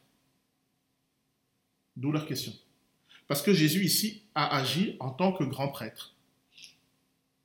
Il a mesuré le parvis avec cette, euh, ce fragélion fait avec des cordes de jonc qu'il a rassemblé. Il a mesuré le parvis, il a écarté les tables des changeurs et tout ce qui le gênait, tout ce qui l'empêchait de revendiquer le parvis pour Dieu. Et en même temps, en faisant ce faisceau, il se présente aux non-juifs comme étant celui qui porte l'impérium, c'est-à-dire le pouvoir de contraindre et de punir. Ça veut dire que dans la maison du Père, c'est lui qui a l'autorité. Or, cette fameuse maison du Père, c'est le temple. Or, qui a l'autorité dans le temple? C'est le grand prêtre. Donc Jésus, en faisant ce qu'il a fait ici, il se met en confrontation directe avec le grand prêtre. Et on lui pose la question, mais quel miracle as-tu accompli Qu'est-ce que tu as fait qui te donne la légitimité de revendiquer la grande prêtrise? Et sa réponse, c'est la résurrection. Ce qui dit au verset 19, détruisez ce temple et en trois jours je le relèverai. Mais il parlait du temple de son corps. La preuve que Jésus est un grand prêtre choisi par Dieu, c'est la résurrection, c'est sa résurrection. Pourquoi? Parce que dans l'acte de la résurrection, c'est pas juste qu'il démontre un pouvoir, mais c'est que la mort, en ne pouvant pas garder Jésus, manifeste qu'il n'avait aucun péché, parce que la mort ne peut garder que ceux qui ont commis des péchés.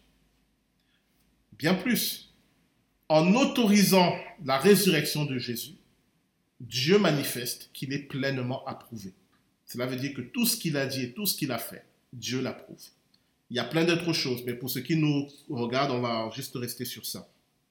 Donc c'est pour cela que lorsqu'on lui demande quelle est ta légitimité, il parle de la résurrection. Détruisez ce temple et en trois jours je le relèverai. C'est un peu bizarre parce que on lui demande sa légitimité sur le moment. Quelle est ta légitimité pour agir comme un grand prêtre et comme un, dépositaire de l'impérium? Et il leur renvoie un événement qui n'est pas encore arrivé. On avait vu, on avait vu ça là les, autres fois précédentes, sur le fait que... Est-ce que c'était avec vous, avec ATP, je ne sais plus. Sur le fait que euh, des événements comme la naissance de Jésus, la mort et la résurrection de Jésus sont des événements éternels. Ils ont ils ont déjà eu lieu, ils, ont, ils auront encore lieu, ils ont tout le temps lieu, parce que Dieu n'est pas dans le temps. Hein. je vous renvoie à ce que je vous avais dit, je pense que c'est avec vous sur le, le jour unique, le jour Hérad. Dieu dit que la lumière soit et la lumière fut. Dieu sépara la lumière des ténèbres, il appela la lumière jour et les ténèbres nuit. Il y a un soir et un matin, jour unique. Et je vous avais dit que ce jour unique est un jour qui revient. Ce n'est pas un jour de 24 heures, c'est une œuvre de Dieu qui revient dans l'histoire de l'humanité. Chaque fois que Dieu sépare la lumière des ténèbres, c'est le jour, c'est le premier jour, c'est le jour unique qui revient. Donc ce jour unique a eu lieu lors de la mort et de la résurrection de Jésus. Il aura encore lieu lors du jugement dernier. Et il a souvent lieu dans nos vies encore, quand Dieu sépare la lumière des ténèbres. Donc vous voyez que Jésus ne chasse pas les marchands du temple pas comme il va le faire à la fin de son ministère. Mais il accomplit l'acte du grand prêtre et il renverse, il montre aux, changeurs de monnaie, à ceux qui vendent les brebis et les bœufs, il les bouscule parce qu'il l'empêche d'accomplir son acte de grand prêtre qui est de mesurer le temple. Lorsqu'il reviendra à la fin de son ministère et qu'il les trouvera de nouveau là, là pour le coup, il va les chasser. Et là pour le coup, les prêtres, les scribes et les pharisiens vont très mal réagir et vont décider de le tuer. Et là pour le coup, il va annoncer la destruction du temple. Parce que le temple, en ne laissant pas la place aux nations sur le parvis pour adorer Dieu et le prier, ne remplit plus sa fonction. Ou plutôt, le temple démontre par lui-même qu'il ne sert plus à rien. Et c'est ça, c'est très intéressant. Les jugements de Dieu sont souvent des démonstrations plutôt que des, euh, punitions qui nous tombent dessus, euh, par-dessus. Euh, je m'explique. Le jugement de Dieu, c'est quand Dieu s'écarte et qu'il nous laisse agir selon notre propre nature. Quand Dieu est là, quand le Saint-Esprit est en nous, il nous conseille, il nous exhorte, il nous console, il nous dit ne fais pas ça. Quand on fait mal, il dit allez, tu vas, tu vas la prochaine fois. Il, il est là, il est avec nous. Mais le jugement de Dieu, c'est qu'il s'en va. Et quand il s'en va, c'est notre véritable nature qui émerge. Et notre véritable nature accomplit ce qu'elle veut accomplir et subit les conséquences de ce qu'elle veut accomplir et Dieu n'intervient plus. On va au bout de notre logique. C'est ce qui s'est passé pour le temple de Jérusalem. Un premier temps, il est intervenu pour leur dire, je revendique l'autorité du grand prêtre. Je revendique que le parvis est une maison de prière pour les nations et pas un marché. Donc, temple de Jérusalem, accomplit pleinement ta mission. Il revient à la fin de son ministère. Temple de Jérusalem, tu as démontré que tu ne sers plus à rien. Donc, on prend acte, tu vas être détruit. Donc, maintenant, vous comprenez pourquoi Jean parle des marchands chassés du temple au début du ministère de Jésus, et Matthieu en parle, et Matthieu et les autres évangélistes en parlent à la fin. à la fin de, son ministère, c'est les conséquences de ce qu'il a fait. Mais la question demeure, euh, d'où vient que Jésus est grand prêtre? Et là, on va voir pourquoi il y a eu cette séparation entre Jésus et sa famille. Parce que la prêtrise, euh, selon la loi de Moïse, elle est héréditaire. On est dans une famille de prêtres, on est dans certaines lignées. Il y a la lignée d'Aaron et du fils aîné d'Aaron. Normalement, les grands prêtres ne pouvaient être issus que de la lignée du fils aîné d'Aaron. Les autres lignées donnaient des prêtres. Mais voilà, par la généalogie, on savait qui était qui et c'était très ordonné. Bon, au temps de l'Empire romain, il s'est passé tellement de désordre que c'était devenu n'importe quoi. Parce qu'en réalité, les Romains qui avaient compris que le poste de grand prêtre était un poste religieux mais aussi politique, euh, euh, exigeaient de nommer aussi le grand prêtre. Ce qui fait qu'il y avait des tractations, il y avait parfois deux grands prêtres, un nommé par, euh, officiellement par les Juifs et un nommé par les Romains. Celui nommé par les Juifs exercer la première moitié de l'année et celui nommé par les Romains exercer la deuxième moitié de l'année. C'était devenu n'importe quoi, ça n'avait plus rien à voir avec la loi de Moïse. C'est aussi une des raisons pour lesquelles Jésus n'a jamais reconnu l'autorité du Sanhédrin, parce que le Sanhédrin ne correspondait à rien qui est dans la loi de Moïse. Et il s'est bien passé d'eux. Mais quand Jésus annonce à sa famille qu'il va aller euh, au temple pour revendiquer la, la grande prêtrise, ça, par contre, c'est quelque chose que Jésus a toujours revendiqué. Autant il a fait très attention à ne jamais dire qu'il était roi, parce qu'il ne voulait pas provoquer une guerre civile en Israël entre les, Juifs, entre eux, entre ses partisans et ceux qui ne, seraient pas ses partisans, ou entre la nation d'Israël et les Romains. Mais autant il a revendiqué d'être grand prêtre par des actes forts qui parlaient au peuple d'Israël. Nous, aujourd'hui, on lit les évangiles, ça ne nous parle plus. Mais pour ceux qui connaissaient la loi de Moïse, ça leur parlait. Par exemple, le fait que Jésus portait une tunique qui n'avait, pas de couture. quand il est crucifié, les Romains se partagent ses vêtements, mais sa tunique, il la tire au sort parce qu'il ne pouvait pas la déchirer. Elle n'avait pas de couture pour qu'on puisse la déchirer et la partager. C'était un, vêtement unique. Ça, c'est un vêtement de grand prêtre. Il portait un vêtement de grand prêtre. C'était, clair. C'est-à-dire, les gens le voyaient, il revendiquait la grande prêtrise. Ça, les Romains s'en fichaient en fait.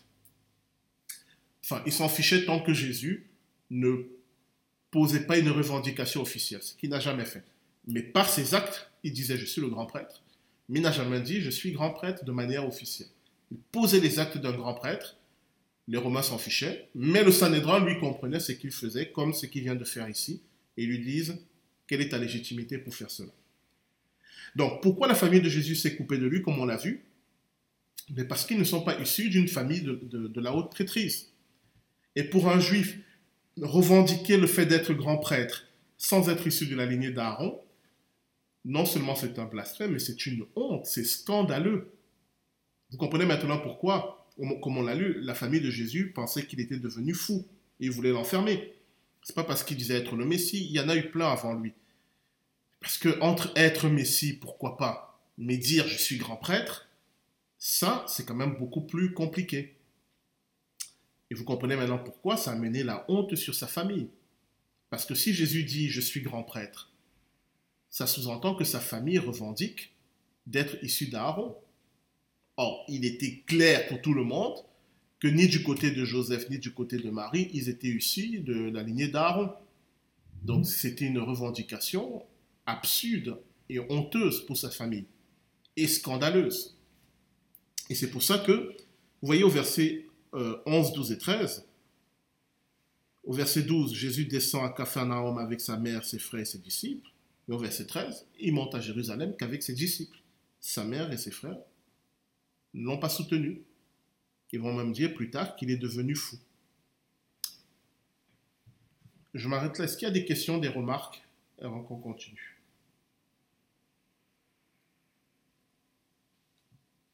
C'est bon? Est-ce que vous comprenez, maintenant mieux ce qui s'est passé ici et ce qu'a fait le Seigneur Jésus? Alors la question qui va nous intéresser maintenant, c'est euh, pour être prêtre, il faut que quelqu'un t'ait institué prêtre. Et comme j'ai dit, euh, la lignée est héréditaire. Oui, Paola? Pense à ouvrir ton micro, sinon on ne t'entend pas.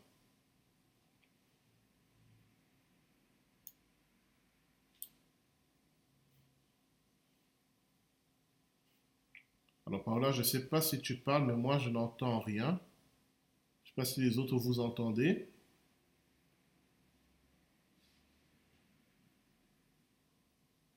Alors, moi je n'entends pas. Est-ce que d'autres entendent ce que Paola dit? Non, non, non. non. Ah, d'accord. Donc, euh,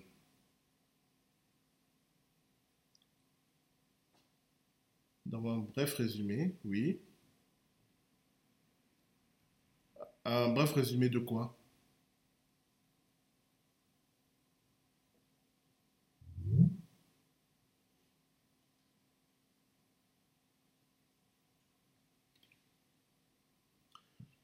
Euh, les deux passages, lesquels De manière plus précise.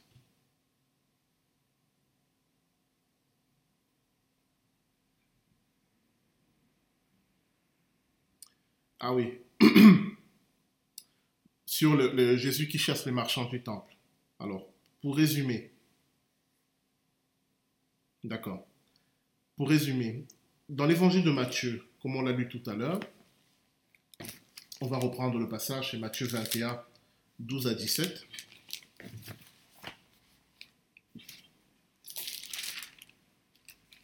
L'événement euh, où Jésus chasse les marchands du temple intervient à la fin de son ministère.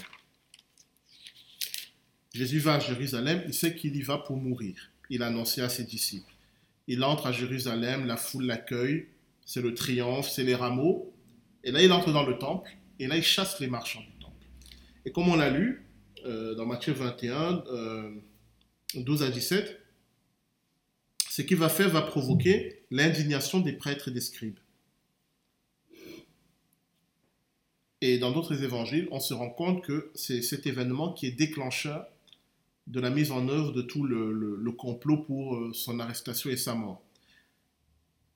On sait qu'ils y pensaient avant mais il n'y avait rien de concret, ils ne trouvaient pas d'occasion, ils n'étaient pas déterminés. Mais à partir de ce moment-là où Jésus, à la fin de son ministère, va vraiment chasser les marchands du temple, les bœufs, tout ça, il va les chasser pour le coup. Là, il décide de le tuer. Dans l'évangile de Jean, ça se situe au début de son ministère.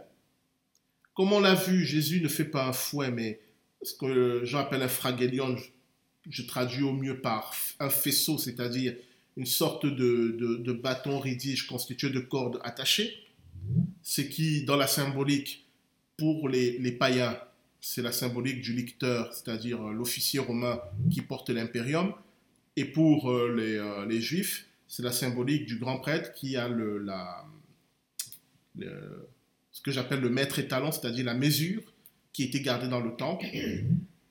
Il le fait au début de son ministère là, et par la réaction des scribes et des pharisiens, on sait que ce n'est pas la même chose qu'il a faite à la fin de son ministère.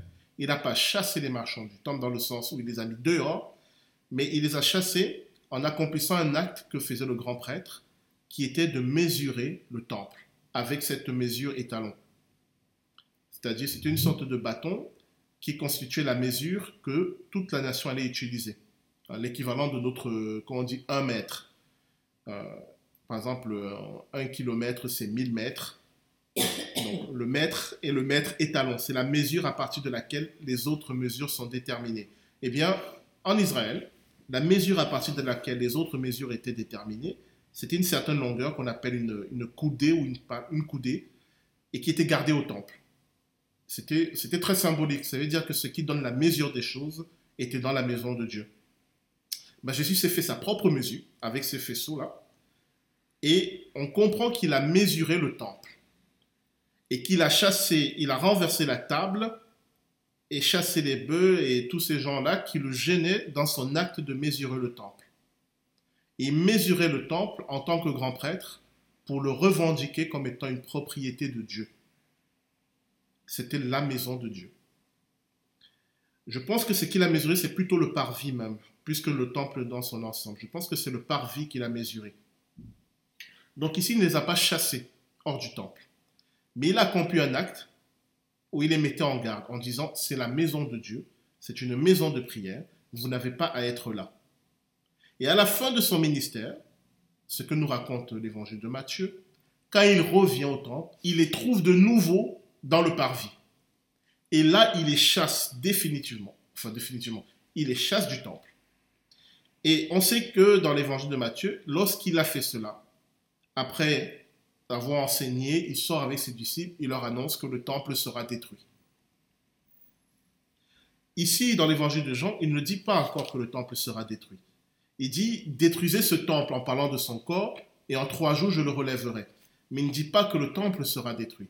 Ce n'est qu'après avoir constaté que le temple n'accomplissait plus sa mission, qui était de réunir les, euh, les, Juifs et les nations dans la même maison de prière, qu'il a annoncé la destruction du temple. Je ne sais pas si j'ai bien résumé les deux passages, si j'ai répondu à ta demande, Paola, ou si tu as, d'autres, tu as besoin d'autres précisions. D'accord. Bah, très bien. Et si vous comprenez euh, la logique de Jean lorsqu'il écrit son évangile, c'est normal qu'il raconte cet événement à la suite des noces de Cana. Parce que, comme on l'a vu lors des noces de Cana, Jésus revendique ce ministère de sauver l'humanité. Mais pour sauver l'humanité, il faut que les nations puissent accéder à Dieu, puissent prier Dieu. Donc c'est tout à fait logique que la première chose qu'il va accomplir, c'est dans la maison de prière de redonner une place aux nations. Hein, comme on l'a vu dans deux chroniques, c'était la prière de Salomon. Lorsqu'un étranger vient au temple pour prier, bah Dieu l'écoute. Bah Jésus veut restaurer la place des nations dans le temple. Maintenant, on va terminer pour ce soir avec la prêtrise que revendique Jésus vous comprenez bien que ce n'est pas la prêtrise d'Aaron, puisque c'est une prêtrise héréditaire. Il n'est pas de la, de la descendance d'Aaron. Eh bien, c'est euh, Hébreu 7 qui nous en parle. On va lire le passage de Hébreu, d'Épître aux Hébreux, au chapitre 7.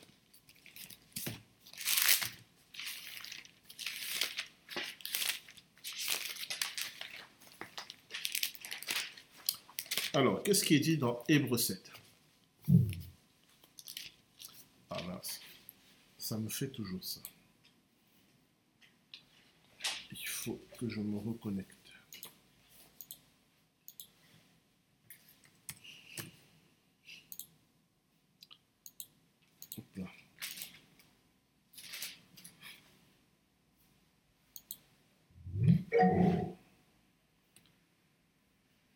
Voilà.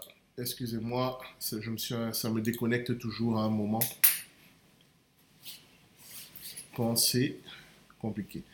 Alors, je ne sais pas si Paola, tu veux reprendre la parole ou si c'est juste mon logiciel qui... Je vois aussi Françoise? Ah, ça a figé, d'accord. Bon, très bien. Donc, on était dans Hébreu chapitre 7.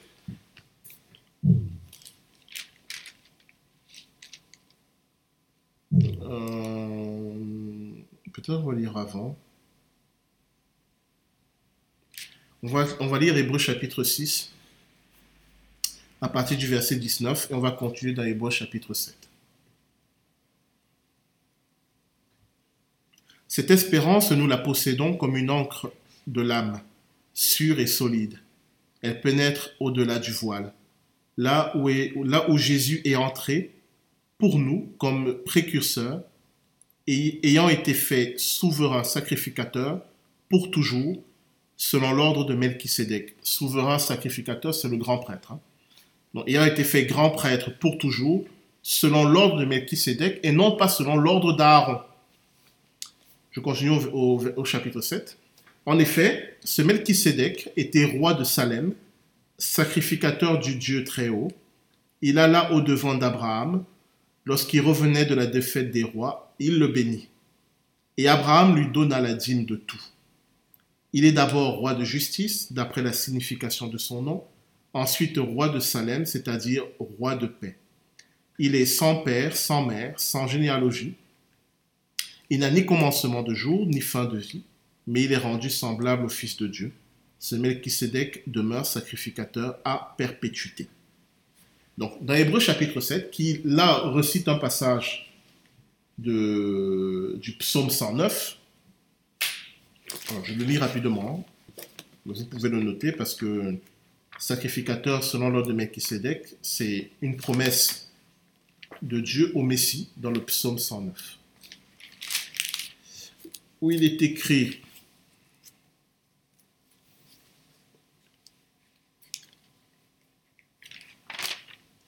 Excusez-moi.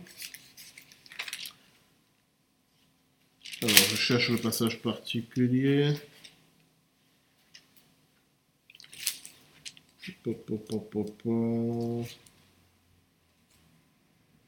Tiens, c'est bizarre.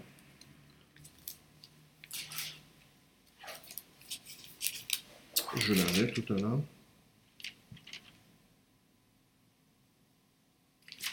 Mhm. Ah, peut-être je mélange. Non, non, non. Euh, Non, désolé, le psaume 109, c'est euh, c'est un autre passage. Je vais vous donner la référence tout de suite.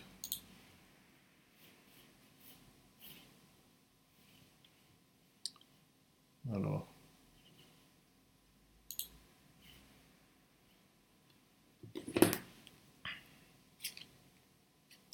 Excusez-moi, je me suis trompé dans ma référence.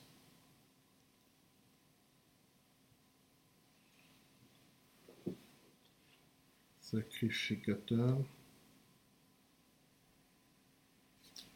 Voilà.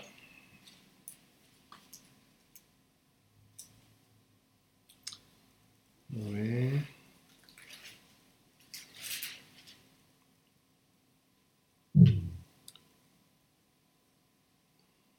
Voilà, c'est le psaume 110, pardon. C'est juste à côté. Parole de l'Éternel à mon Seigneur, assieds-toi à ma droite jusqu'à ce que je fasse de tes ennemis ton marchepied. L'Éternel étendra de Sion le sceptre de ta puissance. Domine au milieu de tes ennemis.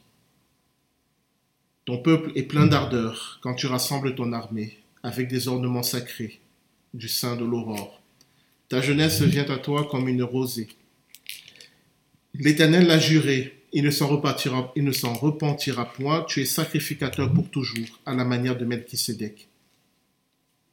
Le Seigneur à ta droite brise des rois au jour de sa colère. Il exerce la justice parmi les nations. Tout est plein de cadavres, il brise des têtes sur toute l'étendue du pays. Il boit au torrent pendant la marche, c'est pourquoi il relève la tête. Dans ce passage, vous avez une évocation de la bataille d'Armageddon.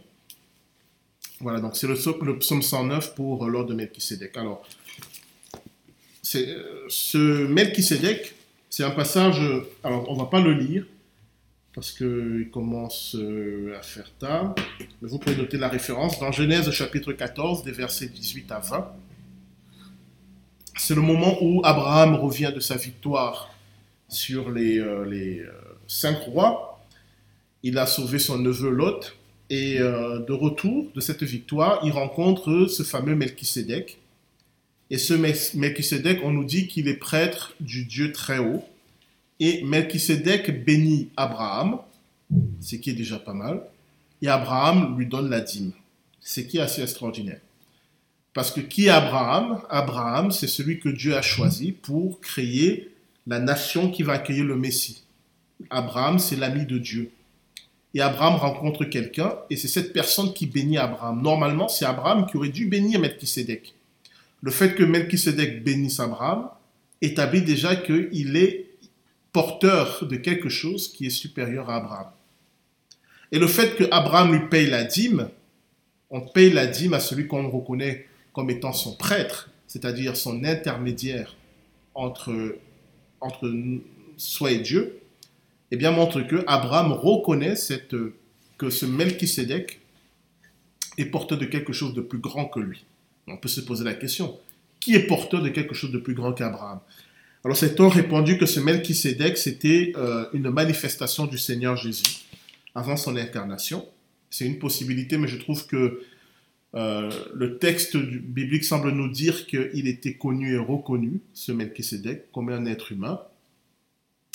Dans les commentaires de Rachid, qui était un rabbin du 10e, non pas 10e, 13e siècle, il dit que Melchisedec, c'est euh, Shem, l'un des fils de Noé. Euh, Noé a trois fils. Shem, Yafet et, euh, et, Ram, ou Sham, si vous voulez. Et, il dit que Melchisedec, c'est Shem. Et on sait que dans les traditions hébraïques, celui qui, après Noé, a été porteur des promesses de Dieu, c'est lui, c'est Shem. Vous avez dans ou Sem, si vous voulez.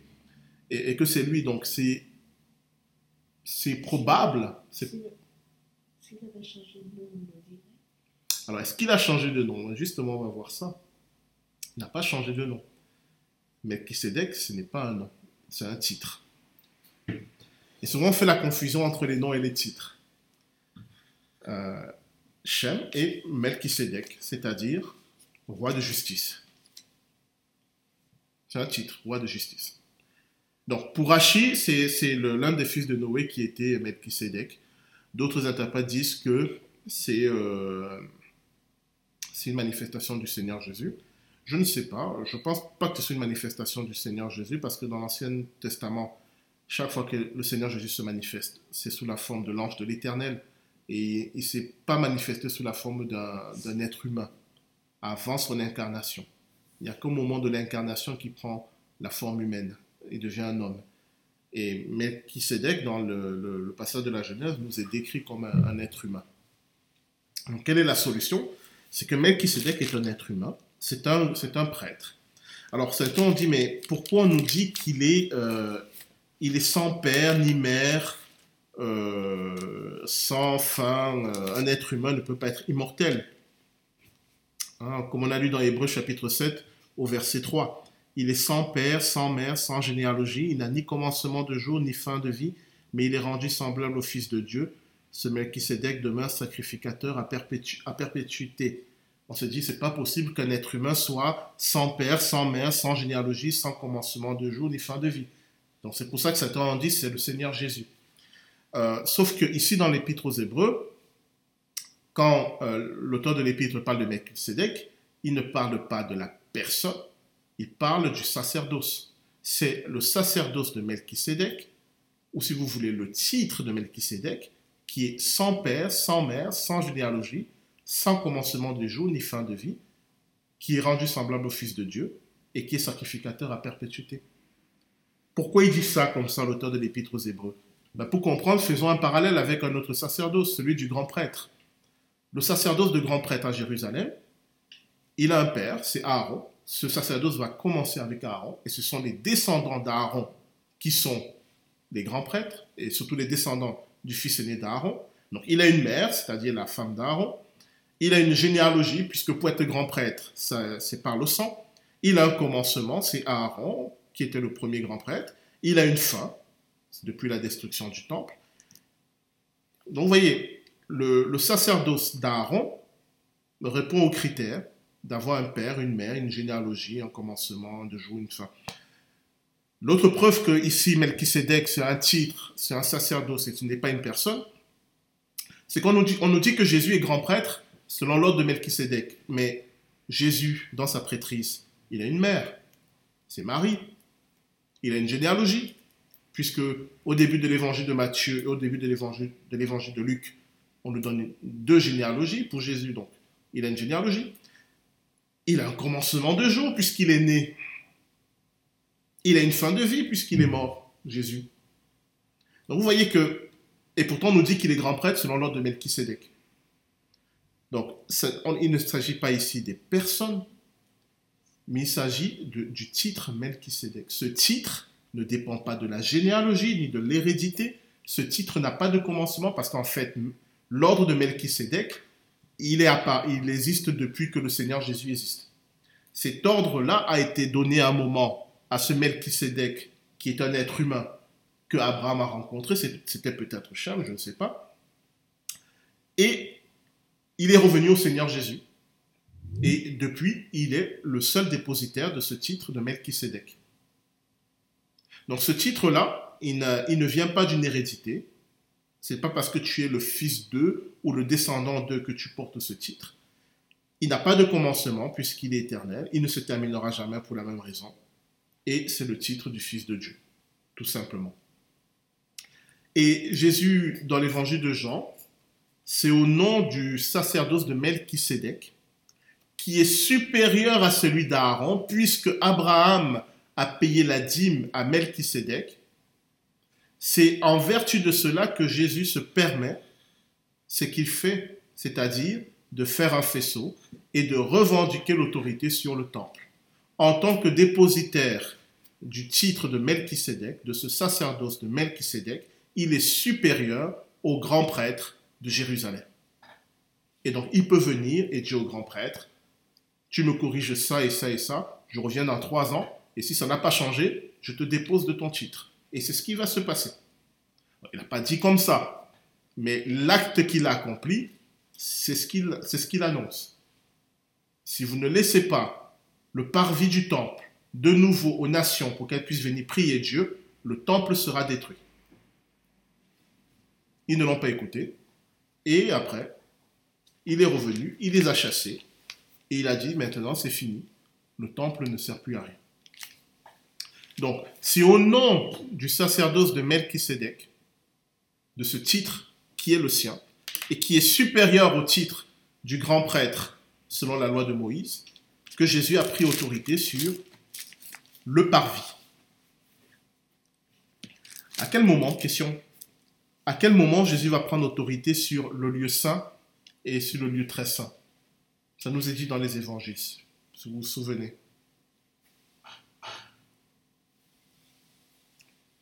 Au moment de sa mort. Au moment de sa mort, euh, il nous est dit que le rideau, quand on dit un rideau, n'imaginez pas un petit voilage, hein, c'était un rideau immense, énorme, hein, c'était quelque chose de colossal. Le rideau qui séparait le lieu saint du lieu très saint s'est déchiré depuis le haut, cela veut dire que ça venait de Dieu, jusqu'en bas. Si ce rideau se déchire, cela veut dire que l'accès à Dieu est maintenant possible pour tout le monde. Mais par le chemin que Jésus va indiquer lui-même. Alors, question de André. Mais André, je crois que ton micro marche. que veut dire à perpétuité si le sacerdoce de sacrificateur se termine à un moment donné, si on considère que le sacrifice de Jésus a sa raison dans la rédemption des hommes? Mais qui te dit que le sacrifice de Jésus n'a sa raison que dans la rédemption des hommes? Justement, le sacrifice de Jésus, bien sûr, a une de ses raisons dans la rédemption des hommes, mais pas seulement. Euh, une de mes théories, mais je ne vais pas la développer ce soir parce que c'est très compliqué, mais, et je suis enrhumé, je n'ai pas d'énergie. Une de mes théories, c'est que le sacrifice de Jésus, bien sûr, sauve l'humanité, mais sauve toutes les créations à venir. Je vous rappelle que l'humanité, non seulement à l'heure actuelle, n'est pas la seule création de Dieu, mais rien ne dit, et tout nous laisse suggérer que Dieu va créer d'autres êtres euh, vivants, euh, pensants, capables d'entrer en relation avec lui, mais qui ne soient pas des êtres humains. Alors, c'est pas écrit comme ça, mais c'est fortement suggéré. À la fin du livre de l'Apocalypse, Dieu crée des nouveaux cieux et une nouvelle terre. Et Dieu ne crée pas des nouveaux cieux et une nouvelle terre complètement vides.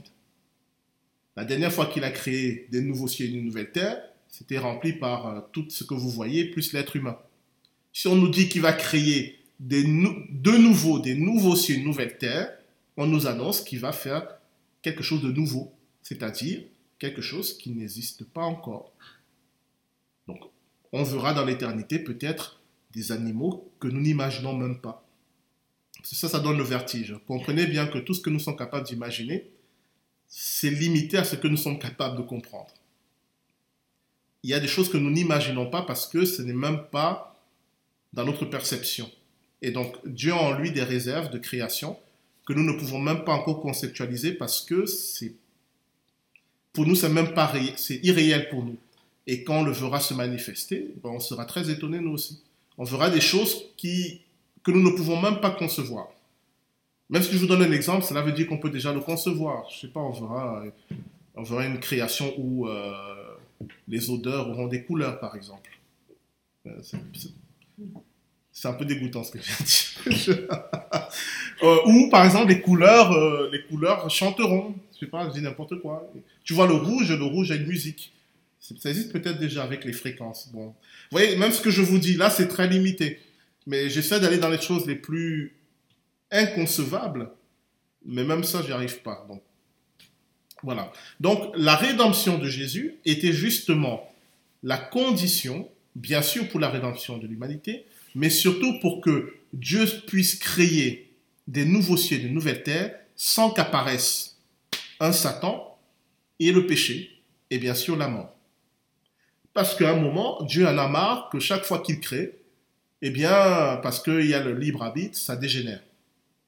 Donc le sacrifice de Jésus enclenche un processus qui fait que dans l'avenir, il créera, il n'y aura plus un Satan, c'est-à-dire une de ces créatures spirituelles qui se révoltent contre lui, il n'y aura plus le péché, c'est-à-dire que sa création soit coupée de lui, et bien sûr, il n'y aura plus la mort. Ça, c'est ce qui est écrit dans le livre de l'Apocalypse, il n'y aura plus tout cela. Pourquoi? Parce que Jésus a donné sa vie. Alors, je n'ai pas le temps d'entrer là-dedans, mais voilà, ta question, ta remarque était euh, est super parce que justement, euh, oui, il a fait tout ça pour nous, et nous sommes nous aussi, en tant qu'êtres humains, et beaucoup plus fort en tant que chrétiens, nous sommes la clé de voûte de ce passage vers cette nouvelle création où il n'y aura plus le, Satan, le péché et la mort.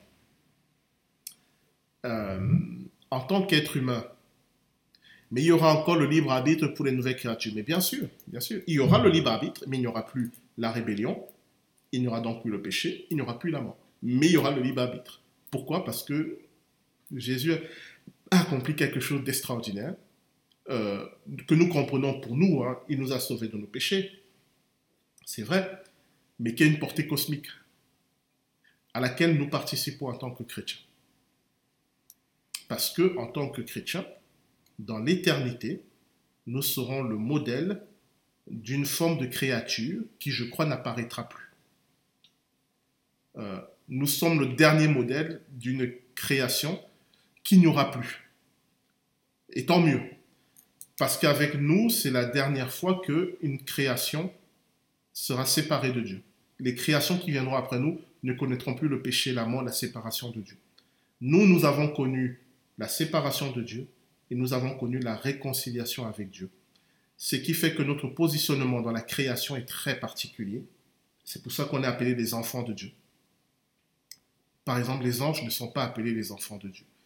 Et les créations qui viendront après nous ne seront pas appelées les enfants de Dieu. Ça ne veut pas dire que Dieu ne les aime pas, hein, on, se comprend bien. Mais ça veut dire qu'ils ne sont pas passés par un processus par lequel l'humanité est passée. Et Quand je dis l'humanité, c'est l'humanité qui a accepté Dieu, le Seigneur Jésus. Ce processus par lequel nous passons, qui nous fait souffrir, qui nous fait euh, gémir, qui, est difficile pour nous, c'est notre, comment on appelle ça?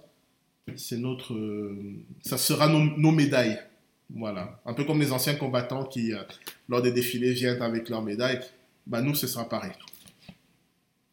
Lorsqu'on verra, on verra une girafe ailée, on pourra lui dire Moi, j'ai fait la grande guerre de la terre, tu sais. Je blague, mais c'est. De mon point de vue, hein, je n'ai pas, pas reçu une révélation de Dieu qui me dit c'est ça et ça et ça. C'est mes, mes méditations et mes réflexions. De mon point de vue, c'est c'est ça. Et c'est pour ça que euh, l'histoire de l'humanité dure. C'est pour ça que euh, elle est si difficile aussi. Nos récompenses seront à la mesure de ce que nous traversons. Et c'est pour ça que Dieu a pris la peine de, s'incarner en être humain et de mourir sur la croix, parce que euh, là maintenant, c'est la clé de voûte de tout ce qu'il crée. Après, ça va être génial. Pour le moment, c'est très compliqué. Donc, on va arriver dans cet état où la création aura le libre arbitre, mais il n'y aura plus de place pour le péché, le mensonge, la rébellion, la mort. Non pas qu'on ne pourra plus le faire, mais Dieu a fait en sorte que personne ne voudra de ces choses-là. Mais bon, ça nous amènera loin euh, d'expliquer tout ça et on arrive vers 22 heures. Pour terminer, ce passage sur Jésus qui, j'espère que vous l'avez compris, ne chasse pas les marchands du temple au sens où il ne les met pas dehors, mais il, euh, oui, il renverse leur table, il, est- il, il, il fait un gros, un gros chaos quand même, hein, voilà. Mais il le fait d'une manière telle que les grands prêtres comprennent que c'est un acte symbolique. C'est pour ça qu'ils ne sont pas trop en colère maintenant. Ils vont l'être beaucoup plus tard. Ils comprennent qu'il agisse comme un grand prêtre, qu'il revendique l'autorité sur la maison de Dieu. Mais je voudrais surtout qu'on voit la fin. Euh, voilà. Je ne sais pas.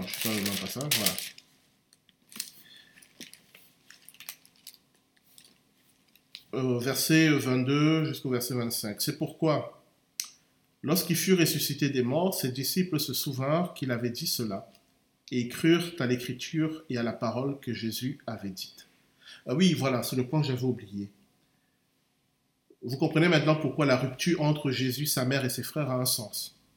Parce qu'il va entrer dans un ordre de prêtrise qui n'a aucun lien avec sa famille. Ce qui fait que la rupture avec sa famille est aussi prophétique. Il ne devient pas grand prêtre à, cause de sa famille. Justement, il devient grand prêtre en étant même rejeté de sa famille, ce qui, dans la loi de Moïse, n'est pas possible. Et c'est pour ça que l'auteur de l'Épître aux Hébreux dit aussi qu'il est, il est sans mère, il est sans généalogie. C'est-à-dire cette prêtrise-là, d'une certaine manière, nous coupe du reste de l'humanité, bizarrement. C'est une prêtrise qui va rassembler l'humanité, mais qui en même temps, je ne sais pas comment l'expliquer, coupe de l'humanité. C'est pour ça que le Seigneur Jésus à la croix, il était seul. Au moment où il rassemble toute l'humanité, les péchés de l'humanité, ben, il est seul et c'est propre à cette prêtrise de Melchisédek. C'est une forme de, de solitude, mais qui rassemble tous. Je ne vais pas aller plus loin. Vous comprenez pourquoi maintenant, euh, prophétiquement, il fallait que sa mère, ses frères le rejettent. C'est pas qu'il le voulait, mais dans l'ordre des choses, cela devait arriver. Pour qu'il n'y ait aucun doute que la prêtrise qu'il revendique ne vient pas de sa famille. Je continue. Pendant que Jésus était à Jérusalem à la fête de Pâques, plusieurs crurent en son nom, voyant les miracles qu'il faisait. On en a parlé, hein, c'est un miracle, mais Jésus ne se fiait point à eux parce qu'il les connaissait tous. Vous voyez encore de nouveau cette solitude. hein. Il y a des gens qui croient en lui, mais, mais il est seul en fait. Enfin, seul. Il y a les disciples, mais vous comprenez ce que je veux dire. C'est pas parce qu'il y a une foule qui dit Waouh, tu es extraordinaire que de cœur ils sont avec lui. Et en réalité, même ses disciples ne l'ont pas compris. Ses disciples vont le comprendre après la résurrection. Donc cette prêtrise de Melchisedec, il va la porter seul tout le long. Alors il y aura de temps en temps des, actes qui vont lui permettre de se sentir réconforté. Vous comprenez maintenant pourquoi quand Marie-Madeleine a nettoyé ses pieds, elle essuie avec ses cheveux, et qu'on lui a dit, mais c'est de l'argent perdu puisqu'elle a répandu du parfum. Il a dit, mais vous, vous, pouvez, vous avez vos gens, vous pouvez le faire. Elle l'a fait pour moi. Qu'est-ce qu'il dit? Il dit, mais je suis seul en fait. Vous, vous ne me comprenez pas, vous ne comprenez pas ce que je vais faire. Elle, elle semble avoir compris, elle me témoigne de, l'affection. Et Jésus dit, bah laissez, parce qu'il n'y en a pas beaucoup qui font ce qu'elle fait. Et c'est pour ça qu'il dit que son nom se- sera connu euh, tant qu'on parlera de, l'évangile. Parce qu'en réalité, ce qu'elle a fait, c'est pas juste un acte, euh, pas ju- juste, ce qui apparaissait comme un acte érotique, parce que essuyer les pieds d'un homme avec ses cheveux, même aujourd'hui, essayer de faire ça dans votre, lieu de travail, ça va pas passer pour de l'humilité. hein. Donc euh, tout le monde va être un peu, qu'est-ce qui se passe? En fait, c'est un acte de compassion. C'est-à-dire que dans la solitude du Christ, elle a eu un geste pour lui témoigner qu'elle comprenait ce qui traversait, ce qui vivait. Et il a compris Jésus. C'est pour ça que il a cette réponse un peu dure lorsqu'on lui parle des pauvres. Il dit ben, les pauvres vous les aurez toujours. Parce que là, il a trouvé quelqu'un qui, voilà, comprend ce qu'il vit. Encore une fois, non pas que ses disciples ne croyaient pas en lui, mais c'est une différence de croire en lui, mais de comprendre ses, ses émotions, ce par quoi il passe. Et ses disciples ne le comprendront qu'après coup. Alors je termine. Mais Jésus ne se fiait point à eux, verset 24, parce qu'il les connaissait tous et parce qu'il n'avait pas besoin qu'on lui rende témoignage d'aucun homme, car il savait lui-même ce qui était dans l'homme. Voilà là, une des particularités euh, du ministère de Jésus, c'est qu'il sait déjà ce qu'il y a dans l'homme. Et cette petite phrase de la qui l'air de rien, elle est fondamentale. Pourquoi? Parce que tout en sachant déjà ce qu'il y a dans l'homme, il va quand même accepter de sauver l'humanité. Il faut bien comprendre que quand Jésus sauve l'humanité, c'est pas qu'il dit bon, je vais sauver dans l'humanité ce qu'il y a de beau, de bon, et le reste peut crever. C'est pas ça. Je vais sauver l'humanité avec tout ce qu'elle est, tout ce qu'elle constitue. C'est ça qu'il sauve. Et c'est pas aussi évident que vous le pensez. Parce que, euh, étant Dieu, ben, il sait les guerres, il sait les, euh, tout ce que l'humanité va produire en termes de, mort, de destruction, d'actes ignobles, d'actes sauvages, de toutes ces choses. Il le sait. Il l'a déjà vu. Il le connaît déjà puisqu'il est Dieu. Mais vous vous souvenez ce qu'on avait vu lorsqu'on avait, euh, avait relu le livre de la Genèse. Quand Dieu crée l'humanité, il dit de l'humanité, c'est très bon. Et je, vous avais dit, je vais terminer avec ça, quand, quand Dieu dit c'est bon, hein, ce, en hébreu c'est tov, c'est bon, c'est pas sur l'instant qu'il dit c'est bon. Parce que Dieu ne, euh, Dieu ne perçoit pas simplement l'instant, il perçoit le début et la fin. Il perçoit la totalité. Quand Dieu dit c'est bon, c'est à propos de la totalité. Je rappelle toujours, c'est très important de garder ce raisonnement en tête. Nous, quand nous disons que quelque chose est bon, nous le disons par rapport à ce que nous sommes capables de comprendre, de percevoir avec nos sens. Mais en réalité, nous ne savons pas si dans 10 ans, cette chose va, va avoir des conséquences toujours bonnes. Il y a des choses qui commencent et apparaissent bonnes aujourd'hui, mais les conséquences dans l'avenir peuvent être désastreuses. Donc, en réalité, nous ne pouvons pas dire vraiment que quelque chose est bon. Nous pouvons exprimer que ce que nous ressentons, c'est du bon. Mais nous ne pouvons pas dire ce tov. Il n'y a que Dieu qui peut le dire, parce qu'il n'y a que lui qui voit le début jusqu'à la fin. Ça, c'est très important de le garder à l'esprit. Dieu ne voit pas simplement l'instant, il voit toutes les conséquences que ça va produire. Et c'est souvent pour ça que lorsque nous demandons quelque chose à Dieu, qui nous apparaît bon, il nous dit non. Et sur le moment, nous ne voyons pas en quoi, si on a ce qu'on lui demande, cela va poser problème. Mais parce que Dieu, lui, voit que s'il te donne ces choses maintenant, il voit toutes les répercussions que ça va avoir, même jusqu'à tes 5, 50 ans, enfin, il voit tout. Et il te dit non. Pas peut-être pour aujourd'hui, mais pour dans 20 ans. Lui, regarde dans 20 ans, il dit non. Voilà. D'où le fait que si on ne lui fait pas confiance, c'est impossible de marcher avec lui. Parce que nous, on croit toujours que Dieu nous répond sur l'instant, alors que Dieu nous, nous répond sur l'éternité. Donc, quand Dieu crée l'humanité, il regarde le début, il regarde la fin, il ne dit pas c'est bon, il dit c'est très bon. C'est-à-dire que il y a quelque chose dans le processus de l'humanité qui va aboutir à quelque chose de, très appréciable, de super, d'extraordinaire, qui fait que malgré tout le mal que l'être humain peut faire, Dieu a mis ça dans la balance, il a dit, ça vaut le coup que je crée l'être humain. Et la clé de voûte, bien sûr, c'est le Messie, c'est le Seigneur Jésus. Mais voilà, Dieu sait ce qu'il y a dans l'homme, le bon comme le mauvais, et néanmoins, il a accepté de sauver l'homme parce que il y a cette, euh, qu'on peut appeler, selon l'apôtre Paul, la folie de Dieu, qui est de croire que l'être humain peut exprimer le meilleur. Avec l'aide de Dieu. Tout être humain peut exprimer le meilleur qui est en lui avec l'aide de Dieu. Sans l'aide de Dieu, c'est beaucoup plus aléatoire. Avec l'aide de Dieu, c'est beaucoup plus possible. Voilà, chers amis, il est 22h, on va s'arrêter. C'était euh, donc Jésus qui chasse les marchands du temple. Euh, je vous invite la prochaine fois à lire le chapitre 3 avec l'histoire de Nicodème.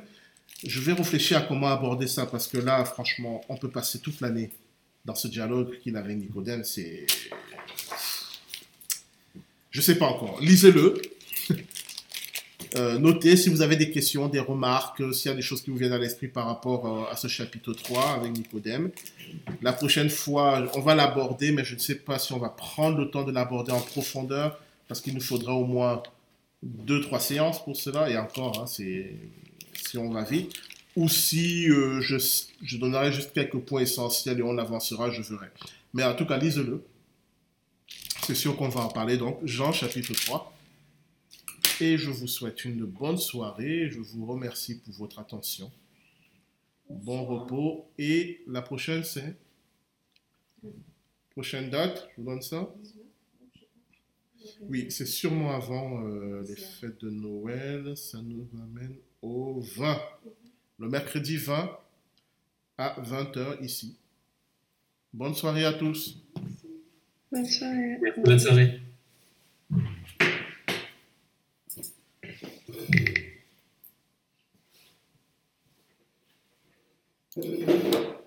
Bonne soirée, Lucette. Courageuse, Lucette qui brave le froid. Ah, je préfère venir, moi je sais pas. Si je suis à la maison, je m'endors. Donc, euh, au moins là, je suis présente, même si de cela, aujourd'hui, je suis comme, comme toi, je suis un peu euh, enrhumée. Je suis à la table, il me dit, j'ai plus froid, il fait tellement froid.